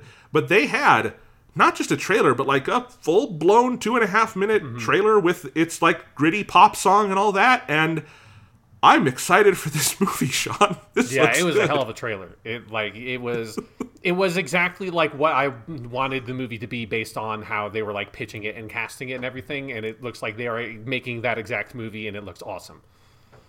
like it it looks like it's it's a it's definitely dark gritty batman but it looks more like a comic booky dark gritty mm. batman like it looks like a stylized gotham like one of the things i never liked about the chris nolan movies is like his gotham is just chicago or it's just in the third movie it's inexplicably it's pittsburgh for some reason. It's they because they shot it in two different cities and he did nothing to like make it feel like gotham. It's just that city. Um, but this is like very stylized. You've got kind of larger than life villains. You've got an unrecognizable colin farrell as the penguin. You've got paul dano doing his riddler voice. It's dark. Um, it looks i mean god that cast is so good. Like jeffrey wright as gordon. And um, uh, Andy Serkis as Alfred, who you only hear in the in the movie in the trailer. Um, but then Robert Pattinson, Sean. This is such good casting. This is so it looks so good. Yeah, it looks phenomenal. Like it definitely it is one of the best superhero costumes I think in any movie just based on that trailer. Um their Batman costume looks fucking incredible. Um and it does feel like as I know that Matt Reeves talked about it um it's sort of like you know whenever a director is making a comic movie you immediately get some entertainment news site that's like what's like your inspiration the comic book blah blah blah and one of the main sources of inspiration he said was the long halloween which is effectively like the sequel comic to Batman Year One, which um, tells basically a year-long story of him, um, Batman encountering a bunch of different villains and stuff like that. It's one of my favorite Batman graphic novels, and it immediately I feel like they are nailing that aesthetic because it is early Batman. Um, and they're clearly like with Robert Pattinson, some they're going for like an early gritty Year One esque Batman, um, but they are bringing it into a more comic booky realm. Um, and that is that is I feel like I have two sweet spots with Batman, which is either that um, early Batman like encountering a bunch of the villains and he's like sort of figuring stuff out, but it still has that comic booky element. Or my other Batman sweet spot is older Batman who has the full Bat family and he's like a cool dad Batman. Those are the two Batmans I really like. Um, so they are. It looks like they are hitting one of my Batman, uh, and I'm very satisfied with that. Absolutely, um, it looks good. I, I agree about the costume. It's the first version of Batman's costume, but it's armor that I feel like is good because I usually think the Batman is in armor thing looks fucking dumb, and I prefer like a just a nice cloth bath suit or like maybe a little bit of ca- like I think the Arkham games do it okay, but like um, this looks I, I, I really like it. And the best thing about the entire trailer what ties it all together for me is when robert pattinson takes the cowl off at the end and he has the fucking eyeshadow. And he has like because in all the batman movies he clearly has black paint around his eyes to like make it all dark. But they always like with christian bale or michael keaton or whoever when he takes the cowl off that just magically disappears and you just don't think about it. But putting robert pattinson and having him be pale as fuck, but with black paint over his eyes and brooding at the screen, I'm like, this movie knows what it is, and I am fucking in for this. This is this is the right way to do this. Absolutely. Yeah. So, you know, that movie's going to be a ways off. Luckily, that movie is far enough off that we will probably actually have like movie theaters again, so we don't have to worry about that. But um, yeah, all right. Uh, then finally, we had the video games. So we finally learned about. Well, we talked about this last time on the show, Sean, that we basically knew the titles of these games, but we didn't know what they were going to be exactly. So, from WB Montreal, who made Batman Arkham Origins, we got Batman Gotham Knights, which is a co op um, game sort of in the Arkham style, but clearly updated and differentiated, where Batman is dead. You play as the Bat family. They have who all did they have in here, Sean? They had Batgirl, Nightwing, Red Hood, and Robin. And Robin. Okay. Yeah. So they had all of those in there, and you can, and it's two player co op, or you play on your own, and there's a computer player with you. Um, and yeah, it. I thought the story pitch for it looked really good. I'm down for a Bat Family game. I thought there was a little bit that made me. I, I, I don't think it's a Destiny game, but it has a little bit of that like everybody has a health bar and a level, and like numbers pop off of them as they hit people. That I'm a little like, oh please God stop. Um, but the overall pitch for it, I like. Yeah, I'm in the same place of that. I mean, I've wanted for a long time a proper Bat Family game, which is a thing that the Arkham games moved towards, and they had more of that each time they made one, but they never really fully committed to it.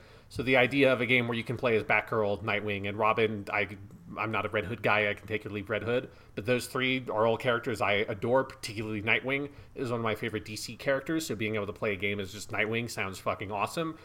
But then when you got, and then also they're putting the Court of Owl stuff in there from the Scott Snyder um, run of Batman, which is a great, great modern Batman story that I assume we will start slowly seeing that get injected into the broader Batman mythos in a way that goes like beyond the comics, which few storylines do. But I would not be surprised if like a sequel to the Batman would have it would be a Court of Owls story. I would, assume that that's probably what they'd be eyeing for something like that because it's just a really great modern Batman story. So all of that sounds awesome. And then when they show the gameplay, it does. I was pretty surprised by how much it looks less like a new Arkham game and looks more like Batman Assassin's Creed.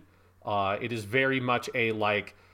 It, it's just like you know you don't have the same combat system clearly. You don't have the counter stuff. You don't have the like hit combo thing on the side of the screen that goes up um, like the very particular flow and style of the arkham thing which is a for as much as people just like will randomly throw off on a game like this just has arkham combat. Very few games actually did that combat system. They did things that were inspired by it but they didn't actually try to replicate it other than middle earth which just took that literally from that engine and just put that in their games.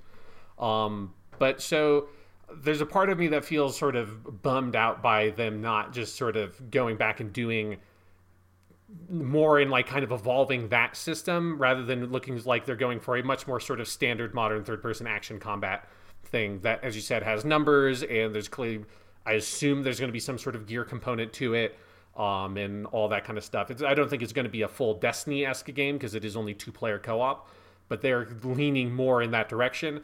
And same thing with like the stealth. It just looked like assassin's creed stealth rather than the very specific thing that the Arkham games had, where you're up on the gargoyles and swinging between them, and the construction of the Arkham games in terms, of their gameplay is so specific um, that that they need to like really prove themselves. I guess it's hard for me to look at that gameplay trailer and immediately be bought in because it looks like it's a like decent-ish Assassin's Creed thing, rather than being what I would associate immediately as being like, oh, this is a Batman game in the Arkham style. Yeah. Um, and it's also weird because the, the trailer initially confused everybody of what continuity it's in because it had a bunch of things that felt a little like Arkham, like Batman died in an explosion, but then wait, Batgirl can walk again, and Red Hood is there, and like all these things that like are little. So it is its own continuity, but it is kind of like a, very much a spiritual sequel to Arkham Knight. Um, so we'll see. I, I definitely am. I want to see more of it. I'm not Yeah. down on it or anything. Yeah, So- it's it's on my radar, but yeah, I'm I'm just really curious to see what that gameplay is actually going to be like, since it seems like you can't just use the it'll build off the Arkham Foundation as a shorthand anymore. Yes. Um, then we got a four minute cinematic trailer for Rocksteady's new game, which is Suicide Squad Kill the Justice League. It has four members of the Suicide Squad as the main playable characters. It is Harley Quinn, Deadshot, um, King Shark, and Captain Captain, Boomerang. Boomerang. for some fucking reason. Uh, and the Justice League has gone evil and they have to kill Superman. Sean, I I love Rocksteady. Uh, their, their games are great. This I thought this was unbearable. I thought this was a terrible trailer. Yeah, it didn't do really anything for me. I mean, it's a fully CG trailer, so it doesn't tell you anything about the game. Um, there was some interview stuff or like a panel afterwards that it seems like this is going more into that Destiny direction. That this is also going to be a four-player co-op, gear-based. Blah blah blah blah blah. Um, it's going to be. It seems like it's going to be like a third-person shooter, um, which I don't know how King Shark fits into that. All the other characters, yeah, sure, you can do them in a third-person shooter. King Shark is not a character. I'm like, yeah, he walks around and shoots people. No, he walks around and bites people's heads off because he's a giant walking shark dude.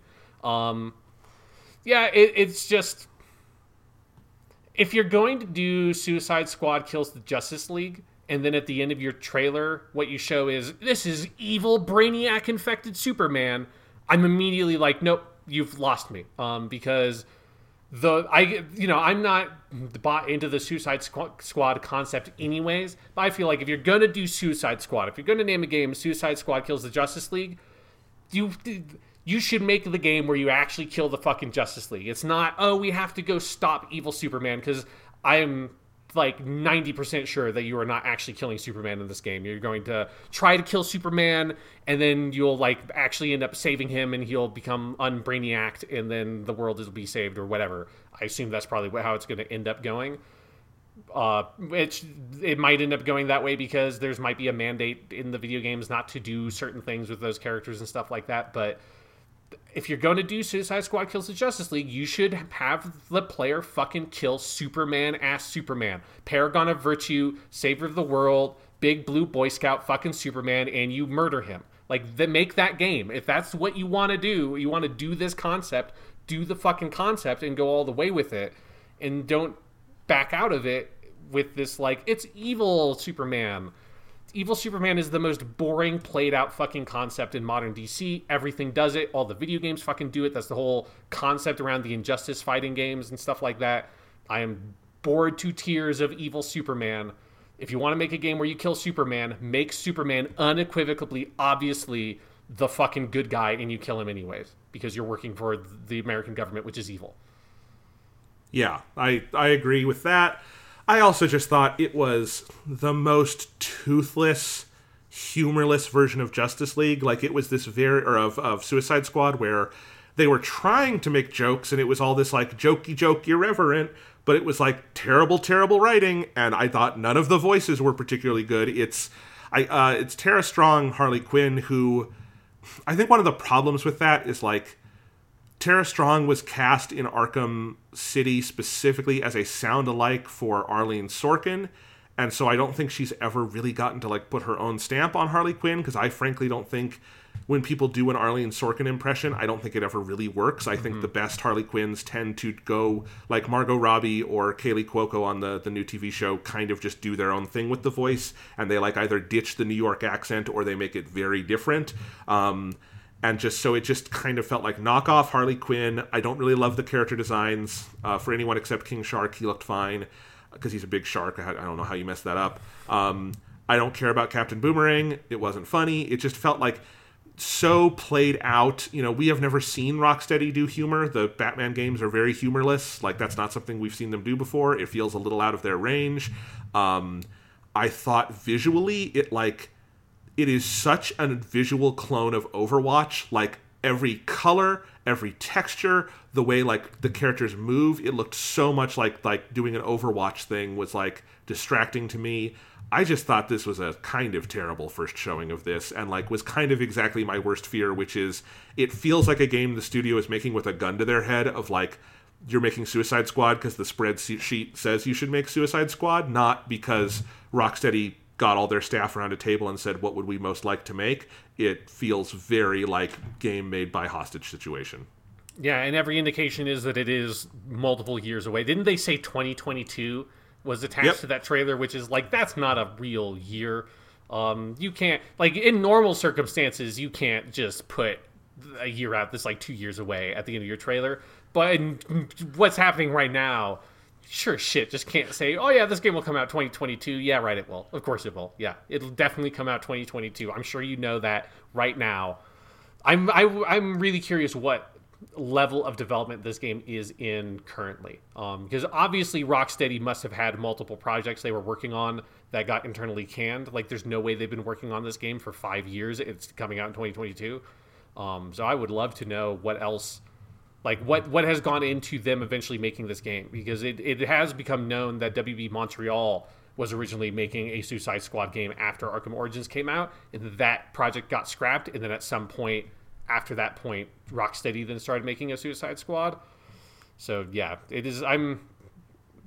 I, I obviously it, it remains to be seen what the actual game is, but in terms of getting me excited about Rocksteady's next game, uh, this took all the like hope and anticipation I had had for five years on this podcast talking about it. Each E3, are they finally going to see what Rocksteady's doing? Like, come on, like I really want to know. They've made some of my favorite games of the past ten years, and then this trailer comes out, and I'm like, well, fuck, god damn it. Well, it's five years of waiting for fucking this bullshit. Yep. I don't know what to say, man. Uh, the only other so so I think that's it for DC FanDome. Do you have any other thoughts on all of this? You know that Batman trailer was very good. So Suicide Yeah. Squad looked cool. Or the the Suicide Squad movie looked cool. I got a very big chuckle out of the Snyder Cut thing, and the rest of it Yeah. was like, this is either okay to why are you doing this? I mean, honestly, I think if you take the Snyder cut out of it, overall, I thought it was a lot of good stuff or stuff that yeah. sounded promising. It's not like, is it a grand overall plan as cohesive as Marvel? No, but I also think if if DC can't do that, I'm totally okay with them doing a bunch of more discrete things where they just kind of let filmmakers go in different directions. I think that's preferable to a it's obviously preferable to a bad cinematic universe. So you know, there's that. Um, you know, so yeah, I was I was hoping we would get a little more TV news, but they did announce that in September they're doing another DC FanDome specifically for TV um, because all the CW shows uh, have been pushed to January. Um, so we're probably going to hear about that. Um, uh, hopefully, we get that Harley Quinn renewal because that animated show is really good. Um, I'd love to hear about maybe some more consolidation of all their DC stuff onto HBO Max because right now it is like it's so weird, Sean. I was looking this up over the weekend because I was trying to watch Batman Under the Red Hood, and um, I wound up I wound up buying a one dollar Blu-ray on eBay. I'm Nice. just like I will just ship that into me. That is this is su- too convoluted because it's not on D- DC Universe has some of the DC animated movies but not all, and HBO Max has some of the other ones but not all. There's like no place where you can just go and watch all their DC animated movies, which there's a lot of cool ones. So like Yeah, I would like to yeah, see those. People have not seen any of those. There's a bunch of really good ones, and I need to catch up because there was a point where I'd Yeah. seen most of them several years ago, and then now it's been on and off. If you can, I don't know if it's on there or not, but they made the last one I watched was Batman versus Teenage Mutant Ninja Turtles, and that movie fucking rules. So that would be one Nice. to seek out. That one and Under the Red Hood. Those are probably my two favorites. Yeah, and like uh, last night I was watching the new Death uh, and Return of Superman, which is they made a Death of Superman and a Reign of the Superman movie to kind of they'd done a version of that back in like 20, 2006 that was just one 60 minute movie that was too compact. So this is like a full three hour version. Um, the animation's kind of terrible, but it's pretty good. Um, so yeah, there's the new Superman movie coming out next week, Superman Man of Tomorrow. That's like the start of their new continuity in the animated movies, and I think that looks pretty good. Um, but anyway, like I would I would like to see them maybe consolidate all of that. It would be great to have a place where I like know all the DC stuff is because they do have a. If you look beyond the like live action movies, they have a lot of good stuff. You know, but it's very confusing right now. So, anywho, um, we still have not gotten a Nintendo Direct. We got another partner direct this week that was very bad and boring. We did learn they're making Puyo Puyo Tetris 2. I am excited about that, but I don't think that's going to like sell Nintendo Switches because it's also on everything else. Um, so yeah, I, I I hope Nintendo's okay because we have not heard from them in a big way in a long time. So Yeah, I think that's one of the things that makes me feel like not weird about the console stuff. Is it just feels like you know everything is so fucking weird with this COVID thing. That's like, yeah, no, Nintendo. Everybody's just like, eh. We'll, we'll, we'll tell you when we're like actually sure we're going to be able to like release these things Yes. when any of this is going to shit fucking work. Because I would not be shocked if just tomorrow Nintendo said, yeah, like a week we're putting out that like 3D Mario collection that had been rumored at the beginning of this year, and then they've not announced anything. And if that comes out like mid to like mid September to early October, I'd be like, yeah, sure, you can just put that out that's what you do. Yeah. it's cool. Well, we'll see. Um, so, Sean, probably not a podcast next week. Yeah, I would not plan on it. Like we Okay.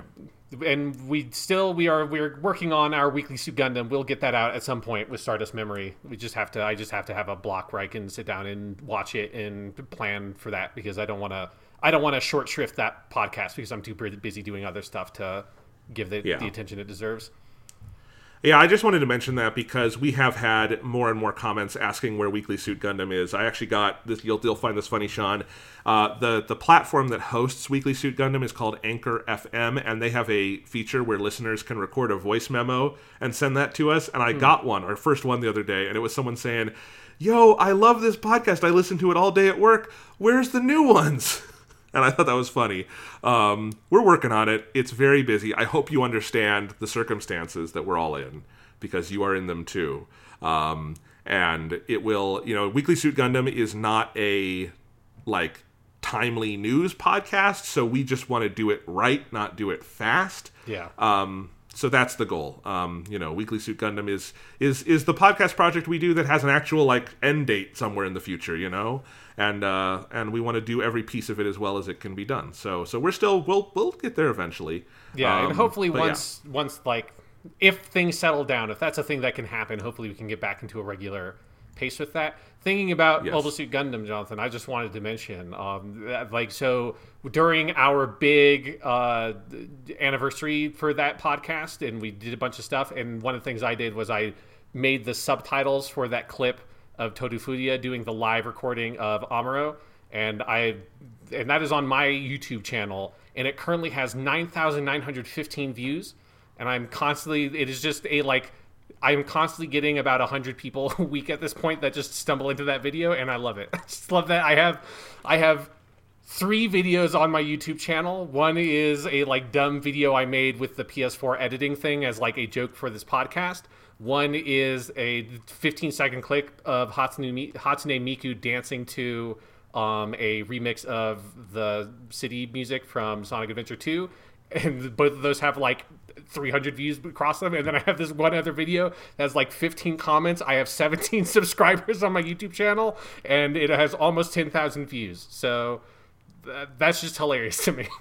And I don't know why people are subscribing to my YouTube channel because maybe at some point I'll do more of those, but I, I I'm We not like probably should have put that on the podcast channel so we could get more podcast subscribers. I did. but that's okay. Well, I did put a link to it, and if at the end of the video it pops up links to our playlist of oh, the Oh, good. Suit Gundam thing. So I point people to it. So hopefully people are going there too. But yes, I just find All it fucking hilarious because I, I mentioned that because I had noticed I had YouTube on my web browser and I noticed a like notification thing pop up. I'm like, oh, I got another comment on that video. This is weird. I'm not used to having notifications on my YouTube app.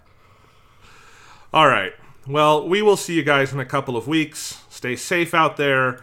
Sean, I hope everything goes well with reopening school. I hope I I. don't have COVID by this next week, by this time next week, but we'll see. Uh, fuck Bruce Harreld. Fuck Kim Reynolds. Um, just the whole political structure of the state of Iowa can go fuck itself. Yeah. Yeah.